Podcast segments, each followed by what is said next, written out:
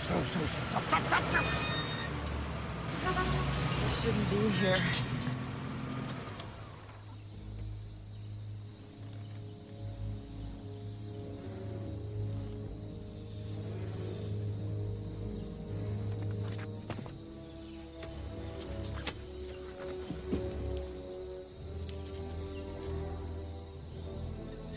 Alan, this species of Variformin's been extinct since the Cretaceous period. I mean, this thing is about this thing. What?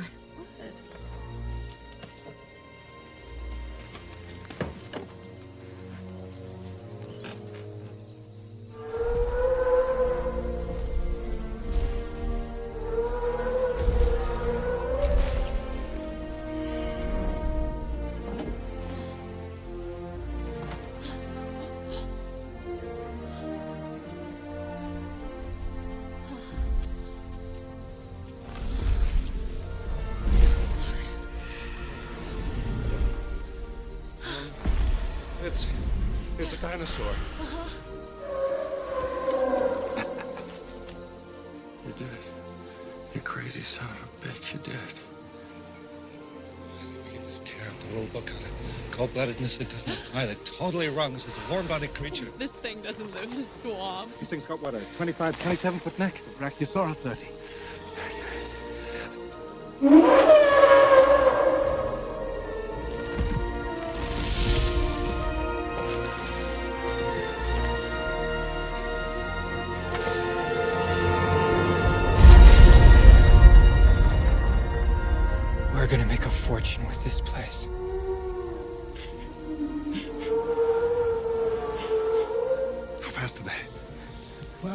Well, we clocked the T-Rex to 32 miles an hour.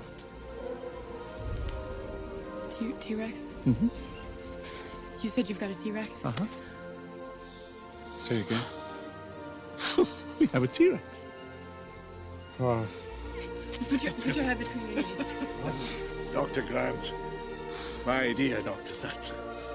Welcome to Jurassic Park.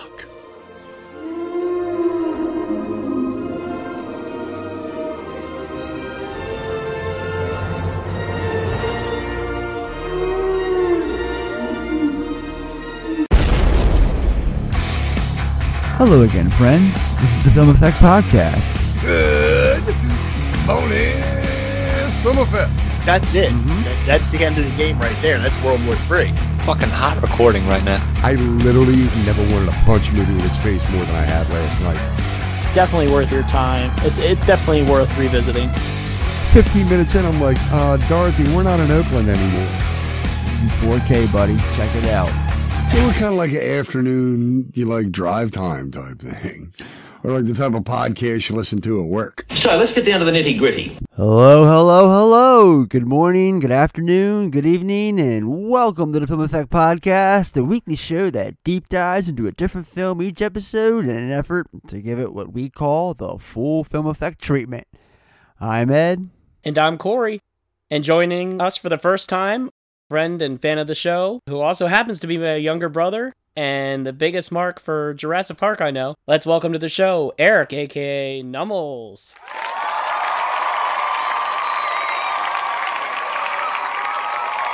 Hello, all. How's it going? Glad to finally have you on, man. Oh, thank you. Yeah, man. I'm. Uh, I'm. It's. It's been a long time coming. Big fan of the show. I've known you since you were a fucking little baby. So glad to have you on here, man. So, and that being said, this is Jurassic Park. On June 11, Universal Pictures invites you Hey, look at this. to discover the wonder, Can I touch it? Sure. experience the power, You feel that? and live an adventure 65 million years in the making. Jurassic Park, rated PG-13, starts Friday, June 11th at theaters everywhere. And Steven Spielberg's massive blockbuster, paleontologist Alan Grant and Ellie Sattler, along with mathematician Ian Malcolm, are among a select group chosen to tour an island theme park populated by dinosaurs created by prehistoric DNA. While the park's mastermind, billionaire owner, assures everyone that the facility is safe, they find out otherwise when various ferocious predators break free and go on the hunt. man, Jurassic Park. You know, this this is a big one. This is a huge movie, groundbreaking effects, everything. Like this film just changed the way we look at movies today. And uh, I don't know. It's it's it's kind of like a little bit outside the norm because typically we don't aim for those big blockbusters, but eh, come on, it's Jurassic Park, and We did Armageddon. with the you know with the franchise. I mean, come on, that was Bayhem month, baby. with the franchise coming to a close, finally, uh, you know we got to go back to the original and cover it because, ah, come on, this is it's Jurassic Park. Yeah. You know? It, it it's like you said, it's a little bit outside of our norm. Uh, you know, in the lexicon of uh, big movies, uh, this would have to be mentioned. I mean, as far as just being a phenomenon and just being hugely popular and influential, uh, which we'll get into in the episode. But I mean, everybody's seen Jurassic Park, whether it's your Mima, your Peepaw, or your nine-year-old kid. You know, er- everybody in between's seen it at some point. So it's just such a huge movie. I mean, you know, if you ask me to pick like some of the most influential, I mean, this one would definitely be in there. You know, I honestly feel like to be a movie podcast, you have to at least have one episode on this movie. you know, so um, it only took 101 episodes, but we finally got there, and here we are. Eric, what are your thoughts on uh, Jurassic Park? Uh, Jurassic the old Park. Jurassic Park, Mark. I fucking I love this movie. This is uh if you know top movies of all time. This is at least one. This is number one or number two for me. Um, love Steven Spielberg. Uh, it, it I mean this movie ignited a generation of people to be interested in re-interested in dinosaurs, and um, yes, I just it it's just a great great movie. The the the changes they made from the book were you know a good ideas. Um, it's just it's overall it's just a great movie. Eric, I, I don't I don't know if I ever asked you. Have you read the book? I'm assuming yes, right? Uh, I've read both books. Uh, both books are very good, but very screwed up at the same time. Um, I think the first movie, in my opinion, is better than the book. The first, um, the second movie is so drastically different from the book that they just. I, I don't know if you. I, I don't know uh, if you guys know the story of how the second movie even or the second book even happened. And the second book happened because of the movie. He actually had uh, Michael Crichton write the book so they could make the movie, right? Correct. Okay. Just wanted to make sure I had the knowledge right. Yeah, he was he was so he was he was so dead set on writing uh, doing a second movie and with uh, Jeff Goldblum that like he had the red con part of the first book to make the movie. so That's insane. That is so insane. And yeah, I was actually going to bring up the book later on, but you know, might as well talk about it now since this is actually well, famously based on the book that did what was the book released what 1990 did the book come out? Um i'm not sure what year i think it was even i'm not sure what year. Because i read that he was writing it in 89 so it had to it might have been 91 let me look at it since we're but what i was getting at is the um i read the book i don't know if it was middle it might have been not long after i saw the movie middle school perhaps? It's been at least 25 years or so maybe even 30 or not 30 can't be that long. But yeah more like 25 that sounds about right. Like i was still in like you know grade school and i definitely wasn't in high school. The only book i remember reading in high school was i know what you did last summer which that yeah previous episode talked about it back then uh, for the horathon last year. Anyway uh, now that i got that plug out of the way back to the, what i was talking about the book, I don't remember it being too much different. I remember there being differences. It's a lot more graphic in detail. Obviously, there's, there's f bombs being dropped. It's it's a lot less family oriented. But that being said, um, how much would you say that the film deciphers from the book? Um, I read, I read somewhere where like the book, where like the book was like only twenty percent of the movie was from the Um, book or something like that. There's a lot, just with all books, there's a lot of exposition and character building that's not needed for movies. Um, so I think overall, Spielberg got a majority of the movie or the majority of the book in the into the first movie. He cut a lot of the fluff, and you you really Okay. didn't need that for this story. Mhm. So, uh, in my opinion, he did a very good job at adapting the book to the movie. Yeah, it was his goal. Like I'm gonna get into later on. Like he was really gung ho when making this movie. Uh, once he caught wind of this, like there was a whole bidding war, which he kind of like got the upper hand on. Again, gonna get into all that. Um, but I like how he. Yeah, I like how you bring up explicit dialogue because I like how he uses it in the movie. He, you know, basically the whole Mr. DNA thing. Uh, he's just there essentially to pile on all the exposition dialogue that you need for the movie in that one scene for like two, three minutes, and I think that's really smart. Yep. But that's that's just me getting ahead of things. Um, let's start from the top like we always do and get to first time viewings. Uh, it's, it's just that. You see, this is actually uh, my, my first time. No, no, my for it's my first time uh, since my first time. So technically, that's my second time, and I don't, I don't, I don't want to suck at it. So if I'm not up to, Uh, Corey and Eric, why don't you guys go first? Because I usually do, but I want to change things up. So you guys go first for this one. Uh, Corey, Eric. Corey, why don't you go first because I never remember these, and I am amazed that either one of you can ever remember a first time viewing because I never do. I have no clue. Corey will be like, "Yeah, I remember seeing that with Eric." I'm like, "I did." yeah. So I remember our first time viewing. We're Uh, dorks. so this is for both of us for Jurassic Park. Um, so the first time we saw it, it was on uh, home video. Because I mean, when it came out on home video, I knew about it. Like it looked cool, but I was still pretty young. Wait, wait. You didn't see this in theaters? Not the first Jurassic Park. Uh, we saw Lost I was World. way too young to see this in theaters. '94. Holy 93 shit, You were five. 93, 94. That's fair. No, ninety four is when it. Ninety three is when it came Yeah. out. So I was like So you were four. Anyway, I was like seven. Eric was like four. So I mean, I wasn't. I wouldn't say I was too young. I just didn't go see it. We, I saw Lost World in theaters. Uh, we all did.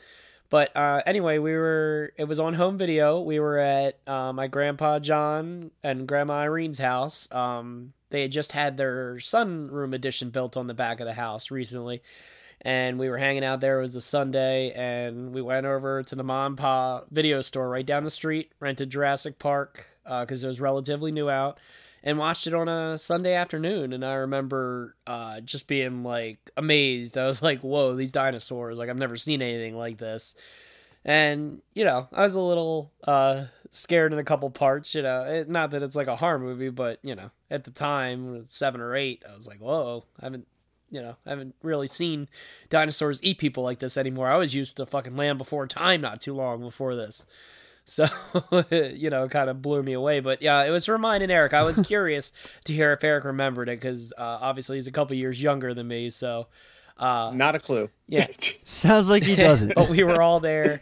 That was the first time. Uh, you know, I'd seen clips and stuff like through either trailers or Right. um, TV ads, and uh, but that was the first time watching it. You know, home video back in the uh, grandparents' house. Okay. Well, I saw this at Golden Ring with my cousin Tina. Oh, not with Sean? And uh, nah, Sean was probably there. Not the same showing, but you know, I'm sure he saw the Golden Ring. But actually, I actually saw this at the uh, the infamous now. If you're you know a long time listener on the show and get that joke or reference, um, yeah, at, at some point I actually too went to Golden Ring, and this is where I saw Jurassic Park. Uh, like I said, me and my cousin, and yeah, just taken back by everything I had just witnessed because I had never seen anything like that before in my life before that, and um, it's definitely a moment I will never ever forget. Um, that being said, let's jump into story time. Tell me a story. Wait. Like my story? No, not your story, a story. Since you can't keep your mouth shut long enough for me to read my paper, tell me a story. I don't think I know any stories. You don't know any stories? No. All right, I'll tell you a story. This is a newspaper, right? It's 90% bullshit, but it's entertaining. That's why I read it, because it entertains me. You won't let me read it. So you entertain me with your bullshit. Tell me a story right now. Go. I got a story that kind of ties into my first time seeing this and uh, actually involves someone that you know, someone from the neighborhood growing up, Brent Emmerich. Of all the names I was going to mef- mention on this episode, I bet you Brent Emmerich was the last one you thought you would hear. so yeah, actually, uh, I, I vaguely remember the the why and how, but I was uh, at Brent's. Um, so you know how Brent lived two doors down from Corey Cumberland. Shout out Cumberland. Yeah. Okay, so in between that house, there used to be this like older boy who was like I don't know, like maybe like three or four years older than even me, and he was kind of like a dark gothic kind of kid. Anyway, I remember being in his living room with Brent Emmerich, and he and Brent had just got back from seeing it with either his family or Brent's family, one or the other. And they proceeded to go and just talk about the entire movie plot for detail while I'm just sitting there like, guys, like once he got to like the part with Tim and the electrical fence shit, I was like, stop! Like, what the fuck, you know? It's a good memory. And then they're going through like every scene. Yeah, well, they just seen it, and I, I was just, you know, sitting there like, I'm never gonna see this movie because at the time, like, my mom wasn't gonna go see that, and I really didn't, you know, I was at that '93, so I was nine, so I wasn't really going to too many th- movies with you even, so I, I, was kind of like banking on eventually I'm gonna see it, but unfortunately, I'm not gonna get that big theatrical experience. Well, about a week later, if if that is when um, I got the call that my cousin wanted to go, and every time she wanted to go to the movies, she always gave me a holler and asked if I wanted to come too. So of course I obliged and saw this. Like I said, Golden Ring, back in May. At that point, it might have been June of '93. Yeah, because this came out in June actually, not May. Because yeah, I'm used to these movies coming out in May for some reason. So anyway that's my story, and I'm sticking to it. Let's jump into live top five. Rob, it's your turn. Okay, I'm feeling kind of basic today. Top five side ones, track ones. Janie Jones, Clash, from The Clash. Let's Get It On, Marvin Gaye from Let's Get It On. Nirvana smells like Teen Spirit off of Nevermind. Oh no, Rob, that's not obvious enough. Not at all. How about uh, Point of No Return on Point of No Return, Lewis, so you can uh, get up. Uh... Shut up, shut up. White Light, White Heat, Velvet Underground. Okay, that would be on my list. Though not And on mine. Massive Attack, No Protection. The song is Radiation Ruling the Nation. So for me, it's going to be kind of a full franchise ranking because I've seen Dominion. Seen King's Dominion. You, yeah. yeah.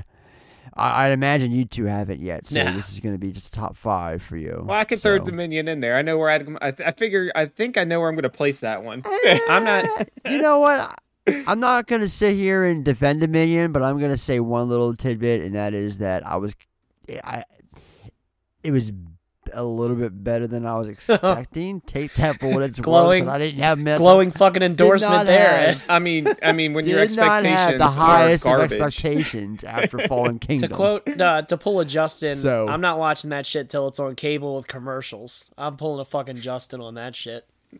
There you go. There you fucking go, baby. Just DVR. All right, so uh, I'll start with my six and five.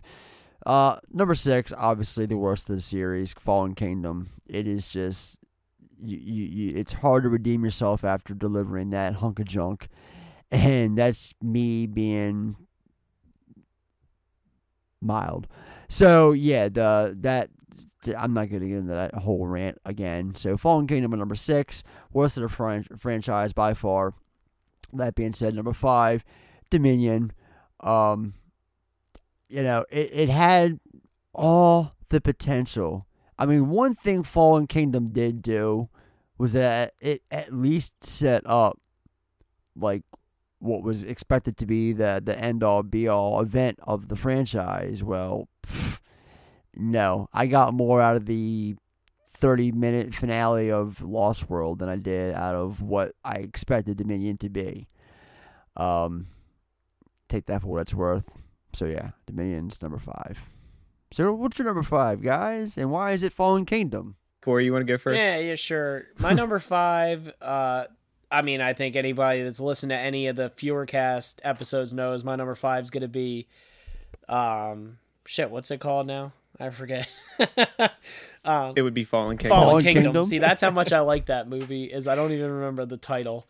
Um, that movie to me is the worst sin a movie can be, and it's just fucking mediocre and boring. Like I, honestly, I, I I'll watch batshit crazy. It's bad, but at least it's batshit and interesting. Fallen Kingdom. I, I remember seeing it in theaters because I, you know, as we go on, I'll get into more. But I was excited. You know, I was optimistic for Fallen Kingdom. Saw it in theaters with my wife, and I'm like falling asleep. And then the fucking slasher villain dinosaur shit, and the wink to the camera. I was like, no go, no Yep. go on all that shit. So yeah, easily my number five. So number five, I think is going to be you know it's, you know it's Fallen Kingdom. I mean, really, I actually don't hate the. if the movie would have removed three things, it would not be my number five. The wink at the fucking camera, the fucking claw over the bed, Freddy Krueger style. Yep. And the whole uh, laser pointer thing.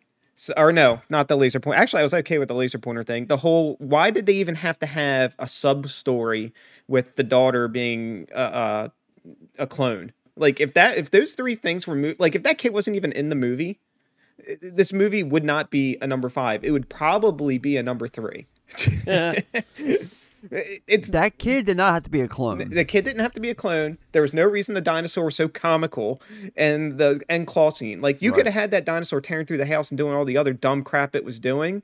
That all that was fine. It was it was when the girl got in the bed and he Freddy Krueger style like hovered over her for for God knows what reason because the dinosaur is like, oh, I'm gonna scare her. Right.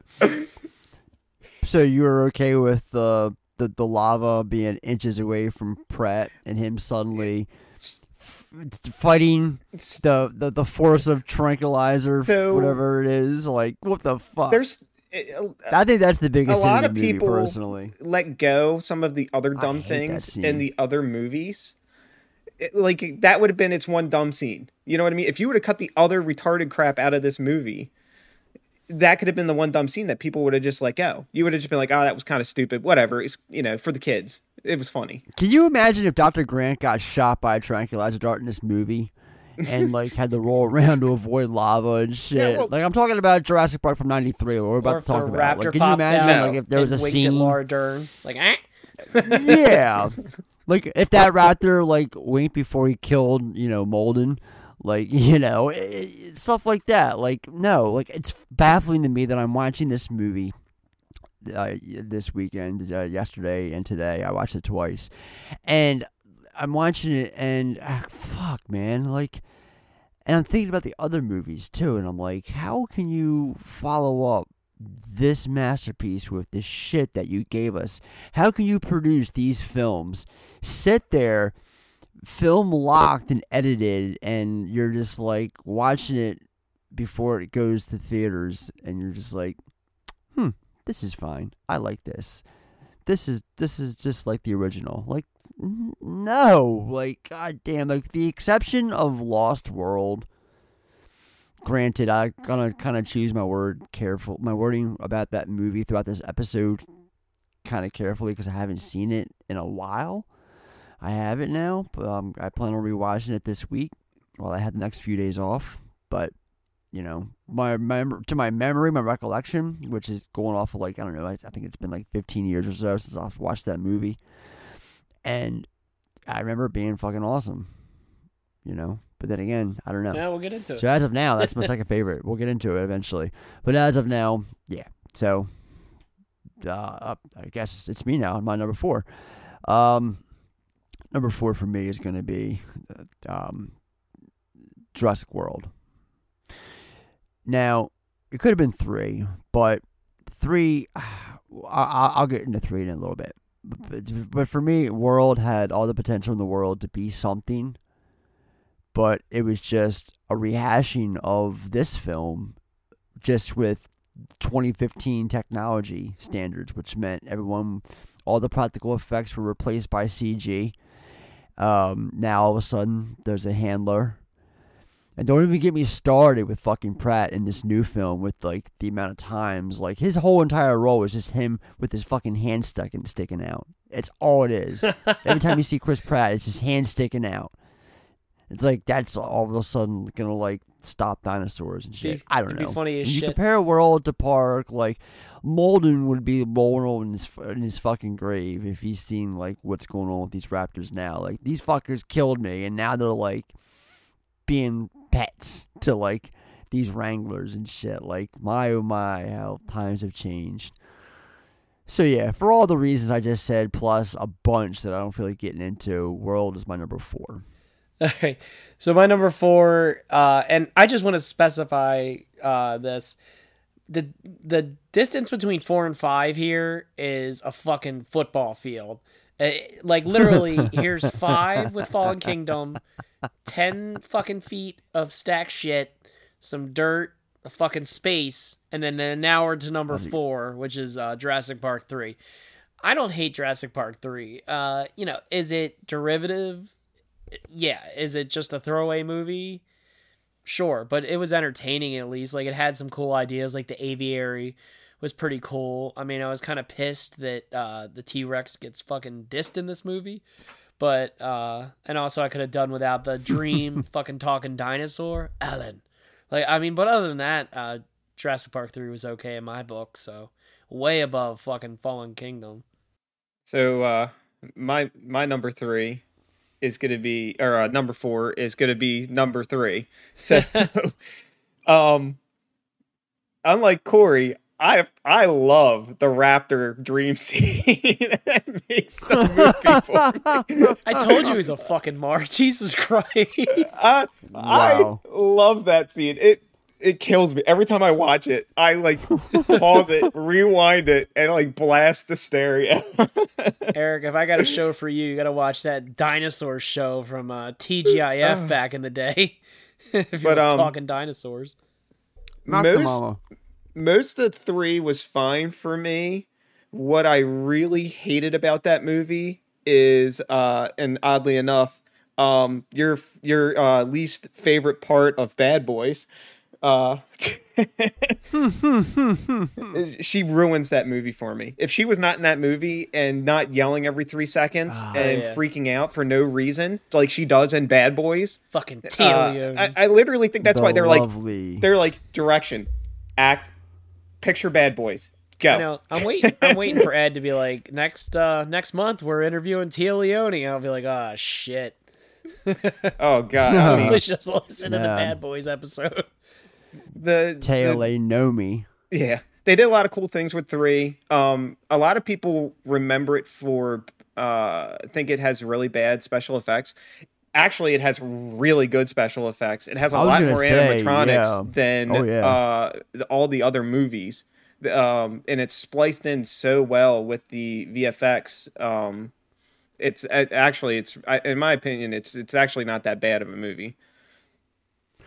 Yeah, th- that's that, that's a good segue to my number three, and that's Jurassic Park three. And yeah, the, the number three, the third film. I mean, it the the effects piggyback off what you were saying. I I think it's awesome. You know, there's there's there's no CG. Um, the problem with three is budgetary issues that you know clearly it shows the film itself got reduced drastically. It's only an hour and a I half. know. It's like short as shit. It's an, it's it's a 91 minute movie, and there's a reason for that, and that's because you know Universal for whatever reason, you know, cut costs, and the movie suffered because of that. In the end, I think uh, Joe Conahan created uh, a a good film for what he was all the tools he was given. Um, but yeah, uh, I don't feel like ranting into. Uh, you know, we, we have plenty to talk about about this film, so um, that's my. I, I like three. So, you guys, number three. My number three is Jurassic World. Um, you know, I'll say I was surprised by the, uh, that one. Like, you know, it was coming out. I I was optimistic, but I wouldn't say I was necessarily excited for it. Um, but I was like, fuck, it's been a long time since we, um, you know, Jurassic Park had been released, and you know, I'd seen Lost World and Jurassic Park three in theaters, so I was like, uh, you know, let's go over check it out. And I was surprised. I ended up liking it a lot more than I thought. Um, you know, Chris Pratt was just okay. I mean, uh, you know, I, I would I thought the Raptor idea was kind of cool having like the Raptor trainer. I like the, you know, upgraded uh, baddie as far as the dinosaur goes. I like the fact that they had everything back open. And is it great? No. But I mean, it for what it was, it was pretty good. It was entertaining, and I had a good time. I mean, is as good as the first couple? No, but it was still a good time in my opinion if you're a fan of the franchise. I take that. Hang on, I'm sorry. I mean to cut you uh, or, or stop you before you were gonna go into your number three, but I made a mistake. Joe Carnahan did not direct Jurassic Park 3. Joe Johnston directed Jurassic Park 3. The director of Honey, I Shrunk of the Kids, Jumanji, The Rocketeer, Captain America, The First Avenger. He directed Jurassic Park 3 and not Carnahan for a completely different director altogether. So, my bad. So, Eric, proceed. Uh, number three for me is going to be World. Um, not really much to say about this movie. I, it's funny because three and World are kind of tied for me, but for some reason, I just think World's a better movie. Uh, mm. Really, just because Téa Leoni is not in it. So I'm just gonna stop there. All right, fair enough. Uh, number two is Lost World Jurassic Park. Um, again, can't really get really too much into it because I owe it a very deserving rewatch, which I will be doing in the next few days. Uh, I just I'm going off of pure memory, and I remember this movie, you know, being good every time I watch it. I've never really had anything bad to say about the movie. Then again, I haven't really watched it thoroughly as the, the, the movie person that I am today. So we'll see how it uh, holds up for um, today's standards, I guess. My standards by from by today's standards. Like, My standards. However you want to word standards. that. My standards by today's standards. All right. Corey. My number two. Uh, I have watched this one recently, and it's obviously Lost World. Um, you know, I remember seeing it in theaters, um, being really excited because I love the original so much, and I was disappointed. And I think uh, a lot of people echoed that mentality. I think overall at the time it was a disappointment. Yeah, you know, I, I remember did fine and like box office wise, but a lot of people were kind of let down. I think just because of how amazing the original was. But upon every time I revisit it, it's better than I remember. It, I mean, it has cool set pieces. It has all the dinosaur action you would want. It has fucking Jeff Goldblum in his prime is the lead. So uh, just awesome, likable guy. I mean, am I a fan of like eco Vince Vaughn in the movie? Not really.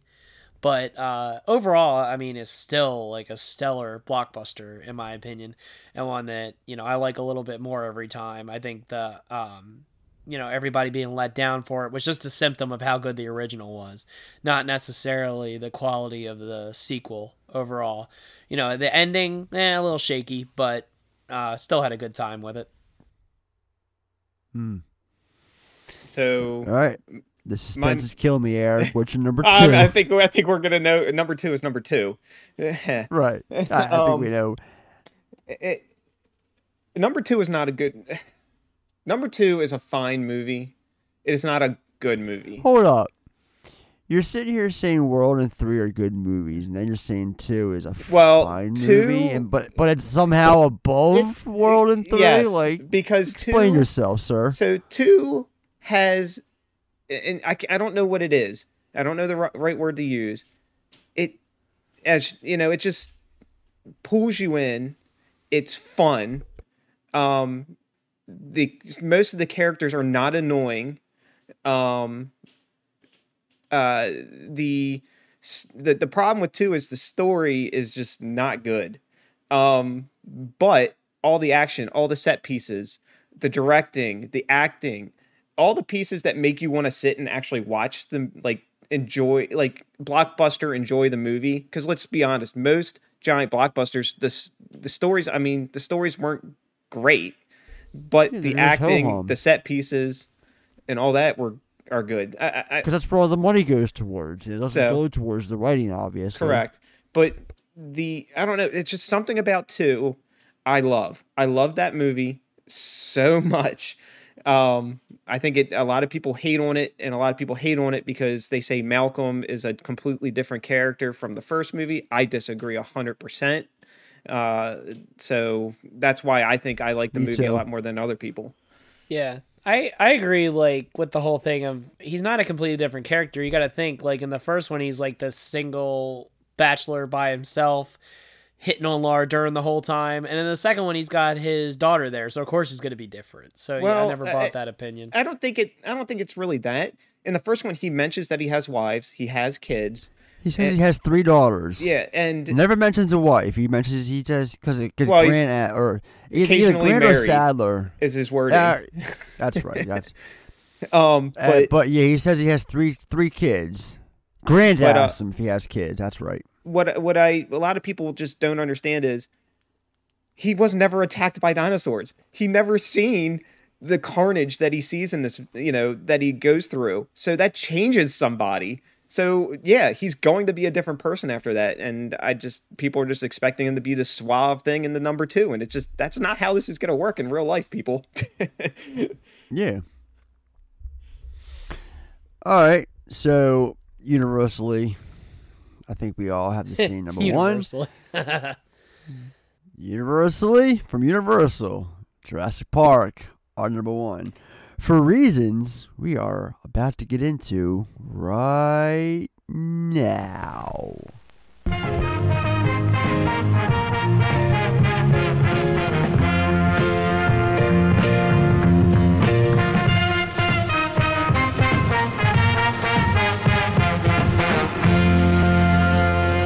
Here we go. All right, so some brief background information before we get into the film itself. Um, Michael Crichton, he began working on the novel that became the basis for Jurassic Park in the 1980s, writing from the perspective of a young boy at a theme park who was present when dinosaurs escaped.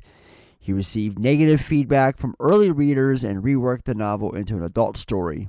The book was published in 1990, there you go, and immediately became a hot project to buy in Hollywood. Universal won the bidding war in large part thanks to a long-standing friendship between Crichton and Steven Spielberg. Speaking of, Spielberg was in the very, very early stages of pre-production for the movie ER, also based on the uh, Crichton novel. When he heard about Jurassic Park, he uh, dumped that and went to make that and you know dumped that to go make JP instead. Afterwards, he returned to ER and helped develop it into the hit TV series that it became after 1994. Although Jurassic Park runs for two hours and seven minutes, there are approximately only 15 minutes of dinosaur footage in the entire movie. This technique was compared to the method used in Spielberg's earlier blockbuster Jaws, where the creature's screen time is minimized to enhance their dramatic impact. Actually, I should have proofread this one better because it's actually 11 minutes, not 15. It's even smaller than that. um, and you know, it's funny because people don't typically go back and talk about that because I think that's kind of like one of those like uh, Mandela things. Like they don't remember the the whole you know dinosaur movie, not really having a whole lot of dinosaurs in it. Kind of like the whole Malcolm line, you know, there are going to be dinosaurs in your your dinosaur ride, right? Well, yeah, I mean, I think that's just a sign of a good movie when you're sucked in and enjoying yourself and Yeah, caring about the characters and story. You're not going to sit there, well, fucking T Rex there for 38 seconds. You know, like you're not going to sit there and think about that. You're not thinking, when's the dinosaur going to show up? Because I don't have an exact time, but I mean, you know, it takes them a while to get to the park before you see that first big reveal. Like I, I mean, it had to, it has to be at least half an hour, forty this- minutes into the movie. This movie has two cold openings. you know? So, Spielberg directed Jurassic Park at the same time that he was in post production for his Oscar winning Holocaust period drama Schindler's List. In a 1993 interview with Entertainment Weekly, he described the challenges of working simultaneously on these two very different films. I'm sitting here working in a black and white medium on a Holocaust story about an unpraised hero over my head and that kind of sorrow every day. Then I have to kind of shift gears and get on the action adventure story fast track. That's been hard on all of us. The same editors have cut both movies along with me, so together we've gone through a kind of cinematic and cultural whiplash. Can you imagine that? Like, Just shifting back. in and one forth. hand, Yeah. yeah, like you're making this depressing, like black and white, like he said, sorrow, you know, Holocaust movie, and then over here trying to make this upbeat, like terrifying dinosaur movie. Like, what the fuck? Like, how do you could, I could balance just these picture. two? I could just picture this. He's in the middle of cutting, like in, uh, you know, just looking at a scene in Schindler's List, where you know, and then gets a phone call. So, uh, the scene in the cafeteria. Do you want the Jello to jiggle?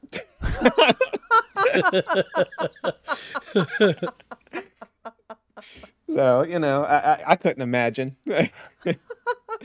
I could just uh, like to think of like he's in the cutting room and someone's standing outside and he takes a call, but the person outside doesn't know, and he's like, "It needs more dinosaurs, needs more dinosaurs." And they're like, "What? what kind of fucked up Schindler's List movie is this gonna be?" What kind of fucking movie are we talking about, guys? That's funny as shit. Oh man. Less than a month into the filming of Jurassic Park, the casting crew faced a real life disaster when Hurricane Iniki hit the island of Kauai on September 11th, 1991. They huddled in a bathroom in the hotel, entertaining themselves with the Victoria's Secret catalog and Spielberg's ghost stories. Wow. Sounds kinda dirty. Once the storm passed, they were airlifted out of Hawaii and returned to LA to finish the shoot, and none of them ever uttered a word about the experience. Just with imagine the like, catalog who, get- again. who gets the catalog uh, next? it's just- Me. I'm going to the bathroom. It's passing it around. It's Bob's turn. Oh God. The use of computer generated imagery, CGI, in Jurassic Park represented a groundbreaking technological achievement for the film industry. As Spielberg said in a 2013 interview with Entertainment Weekly, it changed Spielberg Spielberg it changed special effects forever.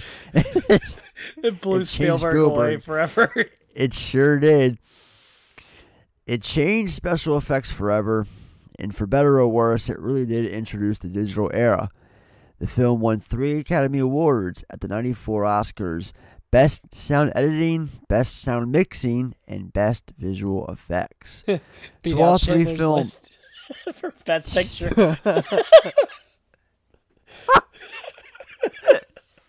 Just imagine like both of them side by side. Like you got the dramatic black and white, you got a fucking Oh, T Rex roaring. Who's gonna win? Spielberg's just like fucking got this in the T-Rex bag this year, guys. Oh god, it's funny as shit. Um, so yeah, essentially all three uh categories that I was nominated for, they won. So it's got that up its uh what, up under its belt. it's up its ass. That's right. So one of the most famous CGI dinosaurs in the film is the Brachiosaurus, who jumps on his hind legs to reach leaves at the top of a tree. Spielberg revealed in a DVD commentary that the move was anatomically impossible for the real dinosaur to do, based on its bone structure found by real life paleontologists. The CGI team shrank the digital creature's hind legs to allow him to perform the bit of movie magic. John Williams, talking about the score, he uh, did it at the end of February of 93 and recorded it a month later. He felt he needed the right pieces that would convey a sense of awe and fascination, given it dealt with the overwhelming happiness and excitement that would emerge from seeing live dinosaurs. This was also the film the first film to uh, use DTS digital surround sound. The uh, the film broke opening weekend record. It broke the opening weekend record that was set previously by Batman Returns just a year prior, which we'll be talking about later on this week. I was gonna say, ironically. I know, right? So this one's great.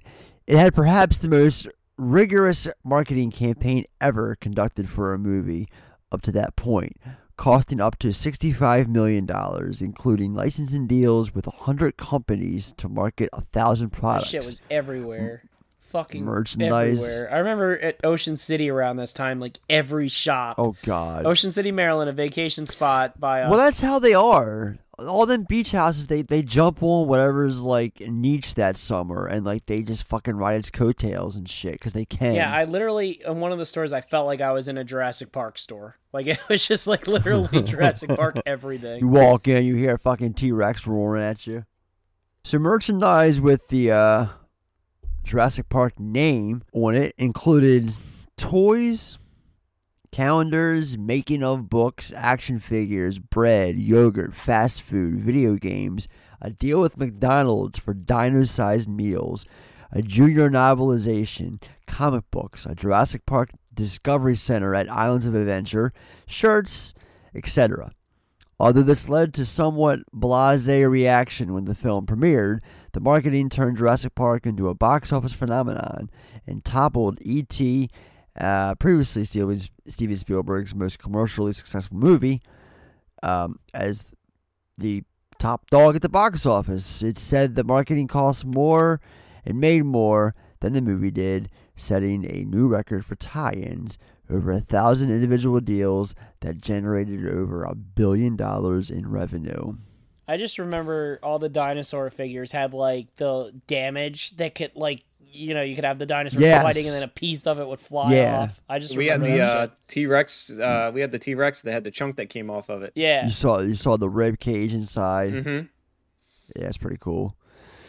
Uh, and finally, the film grossed four hundred and two million dollars in the U.S. and just over a billion dollars worldwide. Steven Spielberg made two hundred and fifty million dollars from this movie, the largest sum any individual has ever made from a movie. This is early '90s money, so That's like insane. A, a billion dollars today, like that's a benchmark for like these big IP movies. But back then, Today's numbers, that's like 450 million. That's like an additional 200 million dollars today's by today's structure. That's fucking nuts. Just because he directed a movie about dinosaurs that only had dinosaurs in 11 minutes of it. Mm-hmm. But still, I love it. All right. So the film kicks off, and I, I gotta say at the top here, I love the quiet sound of nature during the Universal logo. But as soon as the main titles start, there's that crescendoing dark theme.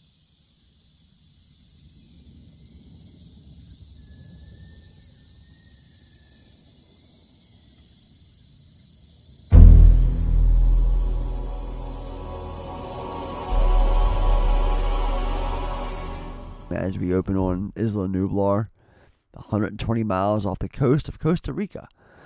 Team of IGEN workers, InGen, not iGen, InGen workers, led by Bob Peck's, Robert Muldoon, loading a velociraptor into the park when she rams the opposite end of the cage she's trapped in, causing it to roll back. And for what he, you know, if he, he like grabs one of the workers, she pulls it inside. Shoot and, Uh, her. Muldoon's got him. And he's like grabs. He's like trying to hold his hand and shit, but he's like losing his grip. You can see it in slow mo as like the fa- the scene's fading to like outward and like shoot her, shoot her. There's like 30 armed men standing around before all hell breaks loose, and this poor handler still eats it. Like what the So, fuck? What a team. This is the bet. Like this is one of the things that he changed from the book. That's for the better. In the book, it's like a whole Oh, yeah. chapter about, you know, they fly a guy to a doctor in Costa Rica, and they ask what happens, and they just say, you know, uh, I I forget what it was, bulldozer accident or bobcat or whatever it was, But Mm-hmm. Mhm. here they just show you, and then it's over that much quicker, and you understand what the heck's already happening. You don't need this whole giant mystery. Yeah. That's just the difference between mediums. Like, yeah, I wouldn't say it's a huge thing. i, I would like to imagine, like, uh, Gregory Peck, like, taking, um, the guy that got mauled, like, he got mauled by a bulldozer. like, help this guy, please.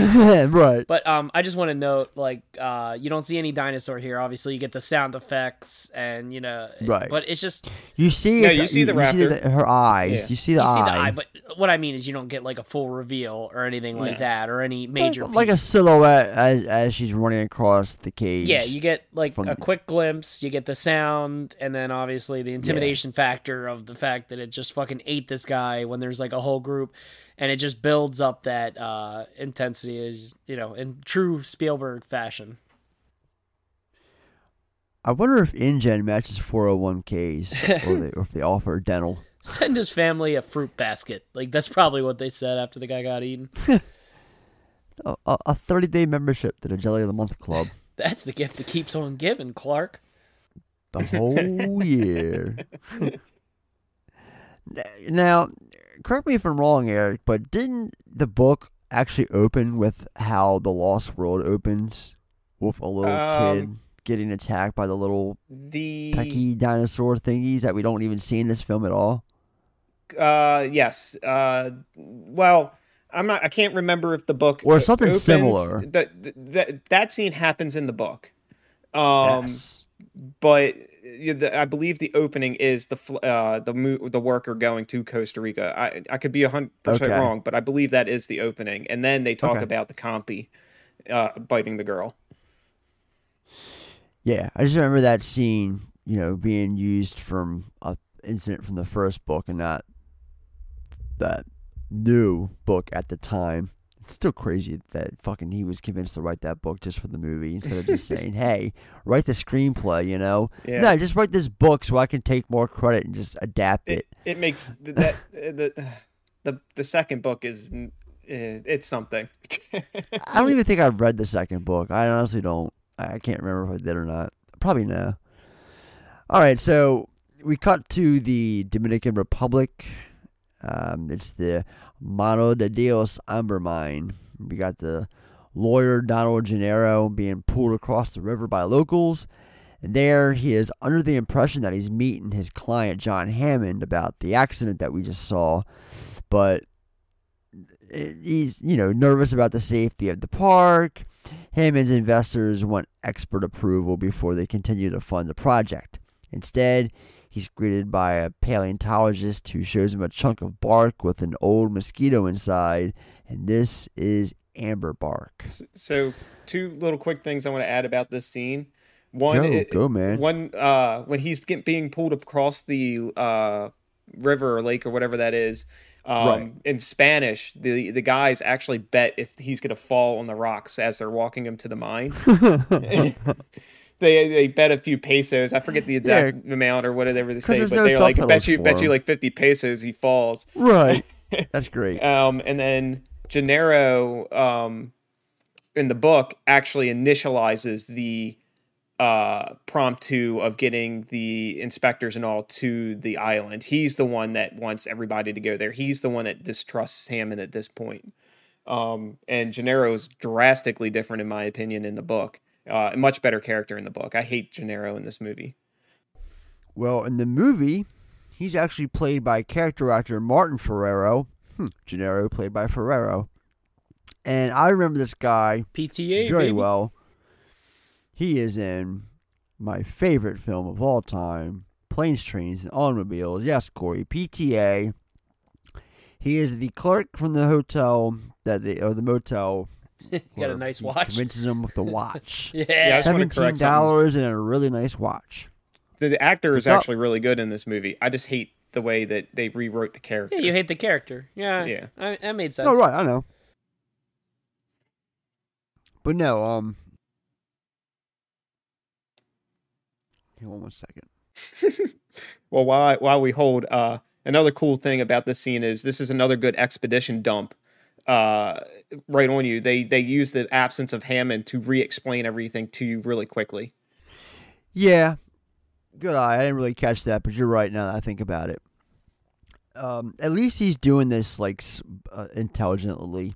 Like I just don't like it when like this blatantly just pile on this exposition dialogue in front of you instead of you know just being a smarter screenwriter, I guess. Uh, but in in this case, you know, I like this, and like I mentioned before, that we're gonna get it to the uh, the Mister DNA character, the the cartoon. Like it's a, they're both intelligent ways of you know doing this, and if it's done smartly, you know, then I got no problems with it. So anyway, back to the film. Um, we get to well, we have our uh, Sattler and Grant introductions. They're discovering raptor fossils at their site in Montana. Correct? I didn't write their location down. They're in Montana, right? I believe so. I thought that's what I thought. Okay, so um, Freddy Krueger's son from Elm Street Five comes over. He's mocking them about it. Calls it a turkey before Grant cuts him down, uh, real quick with uh, the the real truth and rather graphic matter uh, as to what would happen if he encountered a hungry raptor. Cough, cough, foreshadowing. Cough, cough. Half moon-shaped bones on the wrist. It's no wonder these guys learn how to fly. No, seriously. All right. Well, maybe dinosaurs have more in common with present-day birds than they do with reptiles. Look at the pubic bone, turned backward, just like a bird. Look at the vertebrae, full of air sacs and hollows, just like a bird. And even the word raptor means bird of prey. That doesn't look very scary. More like a six foot turkey. Turkey, huh? Oh, no. Okay. Try to imagine yourself in the Cretaceous period. You get your first look at this six-foot turkey as you enter a clearing. He moves like a bird, lightly bobbing his head. And you keep still because you think that maybe his visual acuity is based on movement, like T-Rex, and he'll lose you if you don't move. But no, not Velociraptor. You stare at him, and he just stares right back. And that's when the attack comes, not from the front, but from the side. From the other two raptors, you didn't even know were there. Because Velociraptor's a pack hunter, you see. He uses coordinated attack patterns, and he is out in force today. And he slashes at you with this six inch retractable claw, like a razor, on the middle toe. He doesn't bother to bite your jugular like a lion, say. No, no. He slashes at you here, or here. Or maybe across the belly, spilling your intestines. The point is, you are alive when they start to eat you. So, you know, try to show a little respect. Okay. Helicopters arrive, or a helicopter arrives rather, and just fucks their whole entire site up. Now, here's the thing I don't get. Now, this is obviously a chopper from John Hammond, who is we're led to believe would at least know enough to not have his chopper fly down where they're digging up fossils, and there's clearly a big old field of bones just laying there. Like, why would you not have him? I don't know. It's just a nit, little nitpick here. It's not. It doesn't change my opinion or take of this film whatsoever. Just having some fun. That's all. But you know, I just took it as he didn't give a shit. he's just like, I want to open my park. I don't give a fuck Yeah, about your he's so stressed out with the uh, inspections and stuff that he just doesn't care. Oh, Hammond's a little old man with a heart. Come on, he's nothing like the character in the book. I'll tell you that. yeah, the, the- yeah, the character in the book's completely different. Well, not completely different, but a lot more stone cold. He's- Yeah, because the character in the book's not played by Richard Attenborough. That's why. I mean, this, this guy just, just just adds so much, but we'll get into it later on. So he asked them to sign off on the idea of the park before changing his mind and offering them a chance to head to the park with him instead. Um, yeah, because they, they, they get to the, the the chopper pilot, whatever, points towards their little uh, camp or whatever the hell they're in, the little setup or office. So they go in there and it's it's Hammond and um, he's just helping himself to you know silverware and shit because he pops their champagne that they had saved for uh, a later day, and you know he said you know what better time to use it than now because he's got this idea that he wants to propose to them and rather get their approval by hearsay he just invites them just come with them to the park right then and there. Just drop your stuff come with. And that's what they do. The uh i don't know when they are joking around little random notes about this scene here sam neill his New Zealand accent really shines when he says does. "baby smell." when I just it just stands out right there, New Zealand, thick and thin. they smell. Babies smell. yeah, yeah, his, his accent comes through uh, several times. Like I remember as a kid watching this, I was like, his accent is off or something. Like I obviously I didn't You know. would think he's British. Um, where he's from. But yeah, like it, it definitely wasn't like I wasn't getting American though when I was a kid. I was like, this is off a little bit. So, um, in the book, Ellie and uh, Grant are not a couple. Uh, Grant is much older. Um, Ellie is a student, and Grant actually likes kids. Dr. Grant was modeled after paleontologist Jack Horner, who, like Grant, digs and teaches in Montana and was also a technical advisor on the movie. While Laura Dern was Spielberg's first choice to play Sattler, future House of Cards star Robin Wright was also offered the role, according to author Duncan Shea, who wrote a book about the making of the film. Wright turned it down, clearing the way for Dern to give one of her most famous performances. I can Robin Wright just imagine her. Run, Grant, run. Well, she was definitely known at this time.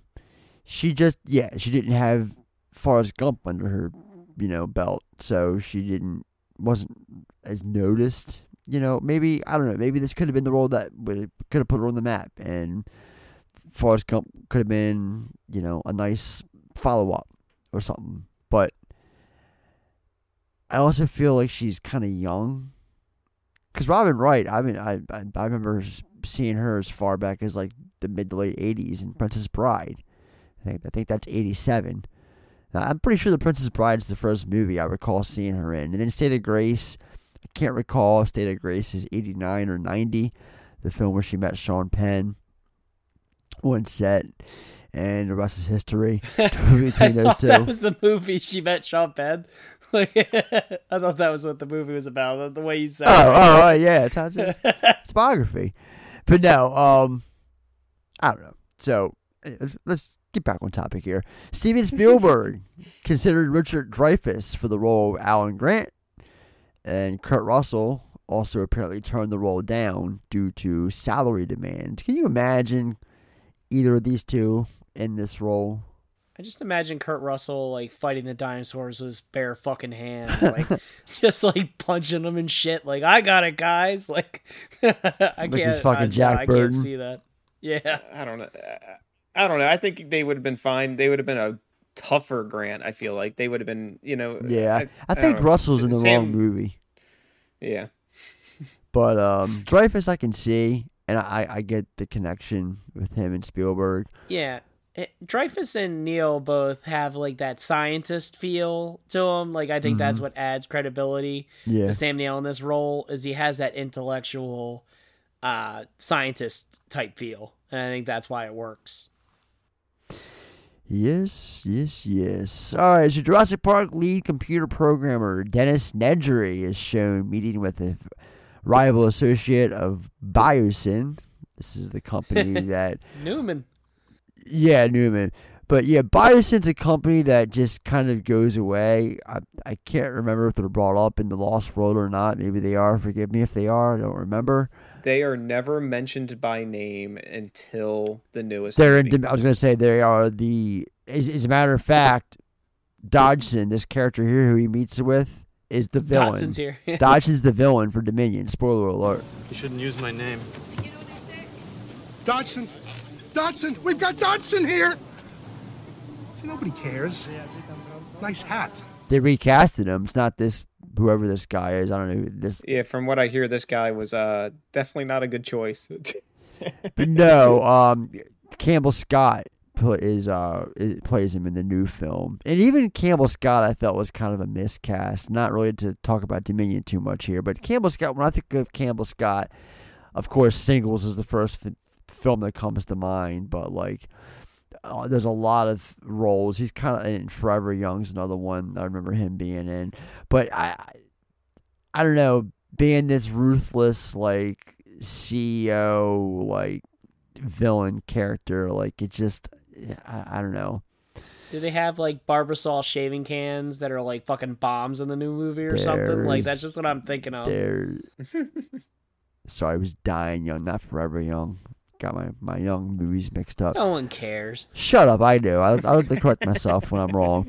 But no, uh, to answer your question without spoiling it, um, there's a reference. There's a there's a gag. let- Let's just call it a sight gag. Um, with the Barbasol can. So that's all I'm gonna say. I knew they were gonna throw that shit in there because all that movie is gonna to. be is a fucking uh just a nostalgia run. Like remember that? Remember that? yep. Uh, yeah, and you do get that. So, the um, yeah, so they're, they're at this outdoor Costa African restaurant. Nedry's uh recently become dissatisfied with his treatment by InGen, so he agrees to steal dinosaur embryos for uh, for a total of 1.5 million dollars. Dodgson, we got Dodgson here. Does not like to be. He doesn't like his his name being used. What can I, I love say? Wayne Knight in this movie. He, he, I forgot how much uh, he adds, uh, like it just in his limited role. Yeah, I was gonna say, Uh, yeah, it's really a big limited. He's only in like three or four scenes. That's it. he he I, I this weird this movie's a weird movie be, and he's like if you had to pick a villain for the movie he is like your only villain Okay, yes, thank you. I I wanted to bring that up too. Um, let's bring let's talk about that. Who is the villain of this movie? And and that's what I was thinking. That's what that's where the thought the question stemmed from because I'm watching this and there was a scene where he's riding frantically driving through the rain and shit and you know and I'm like, hmm, is Nedry supposed to be the main villain of this movie or because he's only in a handful of scenes. But if if you really it's a it's the same way as in the book He- he- he's like the only real villain now in the book there's a lot more you know people are a lot more corporate in the book but in in the movie he's your real own villain and and besides malcolm and we'll talk about the scene later but there's a scene where they're eating the food in the uh before the raptor pen Right. where malcolm kind of really nails who the main villain is which is the people not taking responsibility for the things they've created and you believe that being the villain. That should that's really the villain of the of the movie is that they they took something and just ran with it instead of just understanding it and really taking full responsibility for it. It is you know Hammond, Muldoon, uh, Arnold. Those are the real people. If you had to pick uh, villains, because they they thought nothing of what they've done. You left the big one out, my friend. Woo, who I feel is the villain of the franchise. Well, in in in the movies, yes. In the book, he he's actually and he's not really a villain. he gets killed in the book. Raptors We'll talk him. about more of Wu later in the genetic scene Okay. because That's fair. I feel like that's Yeah, that's fair. Make it, you know, tie it in with the, the scene. So the uh, helicopter ride to the island, aka Jurassic Park, Isla Nublar. The first dino encounter they have here with the Brachiosaurus. Dude, let's talk about this. This is the fucking money shot of this movie here. This is like textbook why Spielberg is a fucking master. You know, say what you will, like does he make movies for the mainstream? Yes, but the man is a fucking master at his craft. Like this is how you do a reveal, like having the fucking character's reaction and then, you know, like having a close shot on them and then peeling back and showing the dinosaurs and then finally giving you that money shot of having the characters and the dinosaurs. Like this is how you fucking do a reveal, not just hey guys, like, and you see the dinosaur, like, th- this is why this shit is so epic, and obviously the score as well. It's like watching this scene. We are all Ian Malcolm when he says he did it. The crazy son of a bitch did it. Like we're all him right now, thinking about that with Spielberg. Like this is just magical. This moment here, it's, it's just so wonderful to watch. I love it every single time. Never gets old. Um, so yeah, we cut to the small theater where they're shown the Dino DNA cartoon. What? What? Oh, Mr. DNA, where did you come from? From your blood. Just one drop of your blood contains billions of strands of DNA, the building blocks of life. A DNA strand, like me, is a blueprint for building a living thing. And sometimes animals that went extinct millions of years ago, like dinosaurs, left their blueprints behind for us to find. We just had to know where to look. A hundred million years ago, there were mosquitoes, just like today. And just like today, they fed on the blood of animals, even dinosaurs. Sometimes, after biting a dinosaur, the mosquito would land on the branch of a tree and get stuck in the sap. After a long time, the tree sap would get hard and become fossilized, just like a dinosaur bone, preserving the mosquito inside. This fossilized tree sap, which we call amber, waited for millions of years with the mosquito inside until Jurassic Park scientists came along. Using sophisticated techniques, they extract the preserved blood from the mosquito and, bingo, dino DNA. A full DNA strand contains 3 billion genetic codes. If we looked at screens like these once a second for eight hours a day, it'd take two years to look at the entire DNA strand. It's that long. So, it's full of holes. Now that's where our geneticists take over. Thinking machine supercomputers and gene sequencers break down the strand in minutes. And virtual reality displays show our geneticists the gaps in the DNA sequence. We use the complete DNA of a frog to fill in the holes and complete the code. And now we can make a baby dinosaur. So yeah, this is right here in my notes. The the DNA cartoon was Spielberg's way of um, condensing much of the novel's exposition into a few minutes. You know, it's pretty much how this comes off. So that's and it, and it fits because it's like a theme park. You Yeah. know, essentially is what he's going for. So I think It's smart. You know, I think it fits. Yeah. like I said earlier, I'm earlier. going to cover a lot of lot of things really quickly. Go. Uh, the helicopter scene coming down. Spielberg foreshadows the making it work by the same gender with the seatbelts in the helicopter. A lot of people point I've that out. always noticed that the two females with with Grant. Um, and this is where we. You're right. The, uh, the DNA was not book. This is where he does a huge expedition dump, but it done in a very clever way. It is. I love it. Um, and then this is where we meet Wu, Mhm. who is in the book. He is one of the you know main characters, but in my opinion, he's not. I mean, just like everybody else. He should take responsibility for what he's done.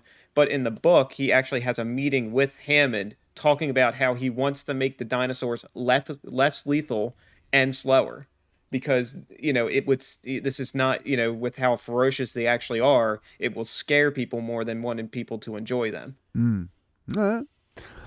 Um, and so yeah, they they're in this this whole like ride slash theater experience. And they've got res- they- they've got these restraints that they're in this like rapid action packed ride or something, and they like easily just prop them up coming up. So yeah, and that's here. Grant and Malcolm help themselves to lifting up the restraints to uh, enter the lab where we see a baby velociraptor being born. And this is where it's said that there's no there's no unauthorized breeding in the park because they've all designed they're all designed by the animals to be female. We're explained this by B.D. Wong's Dr. Wu. We hear Malcolm say the famous words, Life finds a way, that will eventually become the official tagline for the franchise in the coming episodes or uh, decades. Um, the franchise finds a way. Fun- That's more like it. Fun fact the newborn baby was supposed to be a Triceratops originally. Mhm. It was changed to be a Velociraptor because reasons. Um, uh, feeding time for the raptor on today's menu a bull. Get yourself a man who looks at you the same way that Hammond looks at Grant. The way he just Um, looks at him, dude, it's like he's like ah Yeah, it, it's weird. He like It's- it, it's he's in the background. He's like smiling and, nodding, the, like mm, and the way Spielberg focuses on it, like what the fuck am I watching right here? Like, am I supposed to read into this somehow? Like, okay, uh, but yeah, get yourself a man who looks at you the way Hammond looks at Grant as the Raptors feeding on the bull. So Grant and everyone's introduced to Muldoon. They should all be destroyed. He says that they're fully lethal at only eight months and show problem solving intelligence, especially the big one, who we only hear about but never see in this movie. I mean, we see, but okay. This it's never this pointed out which one's the big one. A lot of people think it's the one that chases Ellie in that uh, maintenance area. I think it's the one But who it's kills. Muldoon. it's never said. I, I- I think it's I the one who kills Muldoon because the one he says clever girl to. That's the one I think is the big one. Yeah, I agree. I mean, that's it. Why else would you focus in on it before the kill? That's I agree. Yeah. Anyway, so during the lunch break that they all have, Alan, Ian, and Ellie start to express doubt in the park after the initial shock has worn off. Ian questions the ethical morality in cloning species that have not lived for millions of years, something he calls a rape of the natural world. this is Goldblum like at his finest. Like this is why I like Goldblum in this movie. His character, just you know, hearing him the Goldblum ramble, like, and you made it, and you packaged it, and you sold it. Like Yeah, I just love his whole. it's line- his I just love his delivery. whole dialogue. It's here. his delivery. It's, it's his delivery, and it's also you know adding a little something. Like, is it just surface level commentary, you know, on like man and nature and science? Sure, but it adds something to like a blockbuster movie. It would normally just be brain dead, you know. So I I'll take it in my opinion. So they lift in the book. Uh, this is the speech, and the speech where they're with BD Wong is directly from the book. Uh, a couple Goldblum flairs added to it, but uh, yeah, it's pretty much lifted right from the book. Um, two quick things: the uh, some movie f ups. The arm that moves a, a raptor egg just miraculously disappears from scene to scene. A lot of people miss it. And then um, the noticed that. raptors, a cool a cool tidbit. A lot of people think that's just where they keep the raptors, is where they fed them. That is the holding pen. They actually have a raptor uh viewing or raptor area like all the rest of the animals. Yeah, they say And they, they talk about it. And I'll point that out the, where the actual raptor holding area or the actual raptor area is later in the movie. Yeah, it's something you don't see, but we hear them talk about the raptor pen. They call it. I thought they held him in the fucking power station, judging by the way the movie goes. Yeah. Yeah, seems that way. Um. So yeah, Ellie expresses concerns that the scientists may not be thinking of the repercussions that might occur of what they are cloning. Alan remains uh, fairly neutral in the issue, though he advises John to be careful. Donald is the only one who completely approves, thanks to the amounts of money that he could make off the island. Hammond puts it eloquently. I don't believe it. You meant to come down here and defend me against the two characters, and the only one I have on my side is the blood sucking lawyer. I fucking love that line. And, and I love the fact that the lawyer, like, he's like, we could charge whatever we want. And then Hammond, you know, obviously wants the most people to come to the park. We could have coupon day. Like, literally all the lawyer yes. gives a shit. It's He all just about cares marketing. About the fucking money. Coupon day. All he cares about is marketing. it's all about money. Um, Sounds like fucking Disney. Coupon day. Jeez, it like, does. Jesus. It really does. Uh, no, that's what I wanted to talk about uh, earlier when I had a brain fart. Um, so Goldblum, okay, and you know, Corey, you were just talking about you know the way he you know delivers dialogue in this and stuff. I like to think of Goldblum like walking.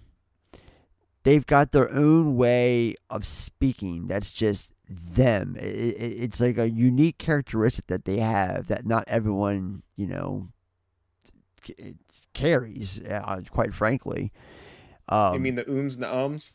It's the way they speak. and It's just it's different. It's not the way And the people typically Goldblum, like, talk. growl, talk. he's like, ha ha ha. Yeah, like he- that shit. I cannot really, and um, don't even ask me to do an impression because I'm not about to start. But they both just they have their own little unique, unique way of communicating that I just find so I don't know astounding. It's it's just It makes them If the unique bastards that they are. if anybody's ever got time, this is the time where you look up the YouTube video where it's just a song of Jeff Goldblum from this movie with the ooms, the ums, and the growls. It's it's hilarious. Gonna have to look it up myself. Shit. So after lunch, John's two grandchildren, Lex and Tim Murphy, arrive. John's grandchildren join forces with the crew and they take a tour through the park in electric tour vehicles consisting of two 1992 Ford Explorer XLTs. Both I them. like the fact that. Oh, I'm sorry. I thought you. No, were- I was gonna say I like how I like how Grant is like just trying to get away from the fucking kids. He's like, which one are you riding in? Yeah. Tim. Yeah, he's obsessed with him, and he's just trying everything he can to get the fuck away. Like him and uh, when it comes to kids, him and Sattler or him and Ellie are on completely different sides of the spectrum. Like just differences, all just yeah. Um, both of them instantly take a liking to Alan, who doesn't appreciate the attention, but he does not garner much interest in children. All right, as he doesn't garner as much interest in children, but hold on to your butts. Hold on to your butts. We've got a potential tropical storm brewing, although Hammond proceeds with the tour anyway, which I kind of question this decision, knowing that he's got two grandchildren that are a part of this tour. He's just like, I'm optimistic that this potentially dangerous tropical storm is just gonna, you know, pass down south or something. Hey Ed, they spared no I mean, expense. I mean, in all fairness, he was just like, okay, well, if the storm comes, we'll just call him back. Like he didn't think, you know, all the crap that's gonna happen in this movie is gonna happen. he didn't think Newman was gonna screw him. I was gonna say, like, this movie would not exist if it weren't for fucking Nedry. Like, can you watch, imagine this film, watching it if the version of Nedry actually doing his job and not fucking over the park? Like, we wouldn't have a movie. It would just be them riding out a fucking rainstorm. Then the next day they go through the tour as planned, and we have a little flat, a, little f- fast forward, you know, five years. We see how Jurassic Park's become this, you know, multi-billion-dollar conglomerate. that yeah, or why couldn't he just call the investors and be like, yeah, uh, tropical storm's about to hit the island. We had to evacuate. We're gonna do the inspection next weekend. anything. Like, I don't know. I don't know. but it's just weird, questionable, a little bit different, a little bit out of character, I guess you could say. So let's talk about the kids real quick and who they actually, you know, pl- were played by. So Lex, Ariana Richards, her audition consisted of standing in front of a camera and screaming wildly. Steven Spielberg. That's literally all they wanted. Somebody who Yeah. can scream. That's it. He wanted to Pretty see how she could show fear. and then uh, Joseph Mazzello, who is uh, Tim, he actually auditioned previously for Hook a couple years earlier, but I can see that. didn't Yeah. get yeah he didn't get the role of Jack. That's obviously who he was auditioning for was Jack. Who else would it be? Uh, he was young, too young. Steven Spielberg told him that he was still impressed with his audition and would try to cast him in a future project. And Mazzello was then cast as Tim, and he recalls Steven had me screen test with Robin Williams and Dustin Hoffman for Hook. I was just too young for that role, and because of that, Steven came up to me and said, Don't worry about it, Joey. I'm going to get you in a movie this summer. Well, it wouldn't have been this summer because it was two years later, but you know. Um, in the book, I here's me dropping a little tidbit. it's Tim who is older than Lexi, and he's actually the one who's the computer whiz. Where in the film, it's her. Um, and then there's this scene here with Nedry when you see Hammond with you know Arnold and shit, and they're just it's just the three of them in the room, and Hammond is like ridiculing Nedry at his computer. Have you ever noticed what he's watching? One of the many, many videos he has on there. Um, no, I um Jaws. Yes, that's what it is. yeah. Yeah, he's watching Jaws in a small video window.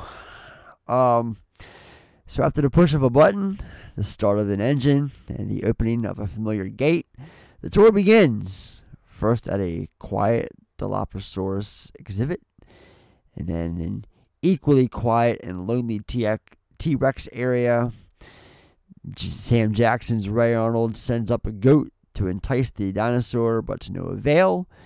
We even see Malcolm mocking the camera about dinosaurs being on the dinosaur tour. I know, I love it. There will be dinosaurs on this dinosaur tour. and Like, I it's just like, love that I shit. really do hate that man.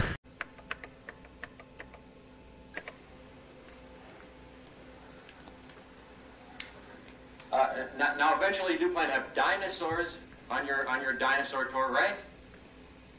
Hello? Hello? Yes? I really hate that man.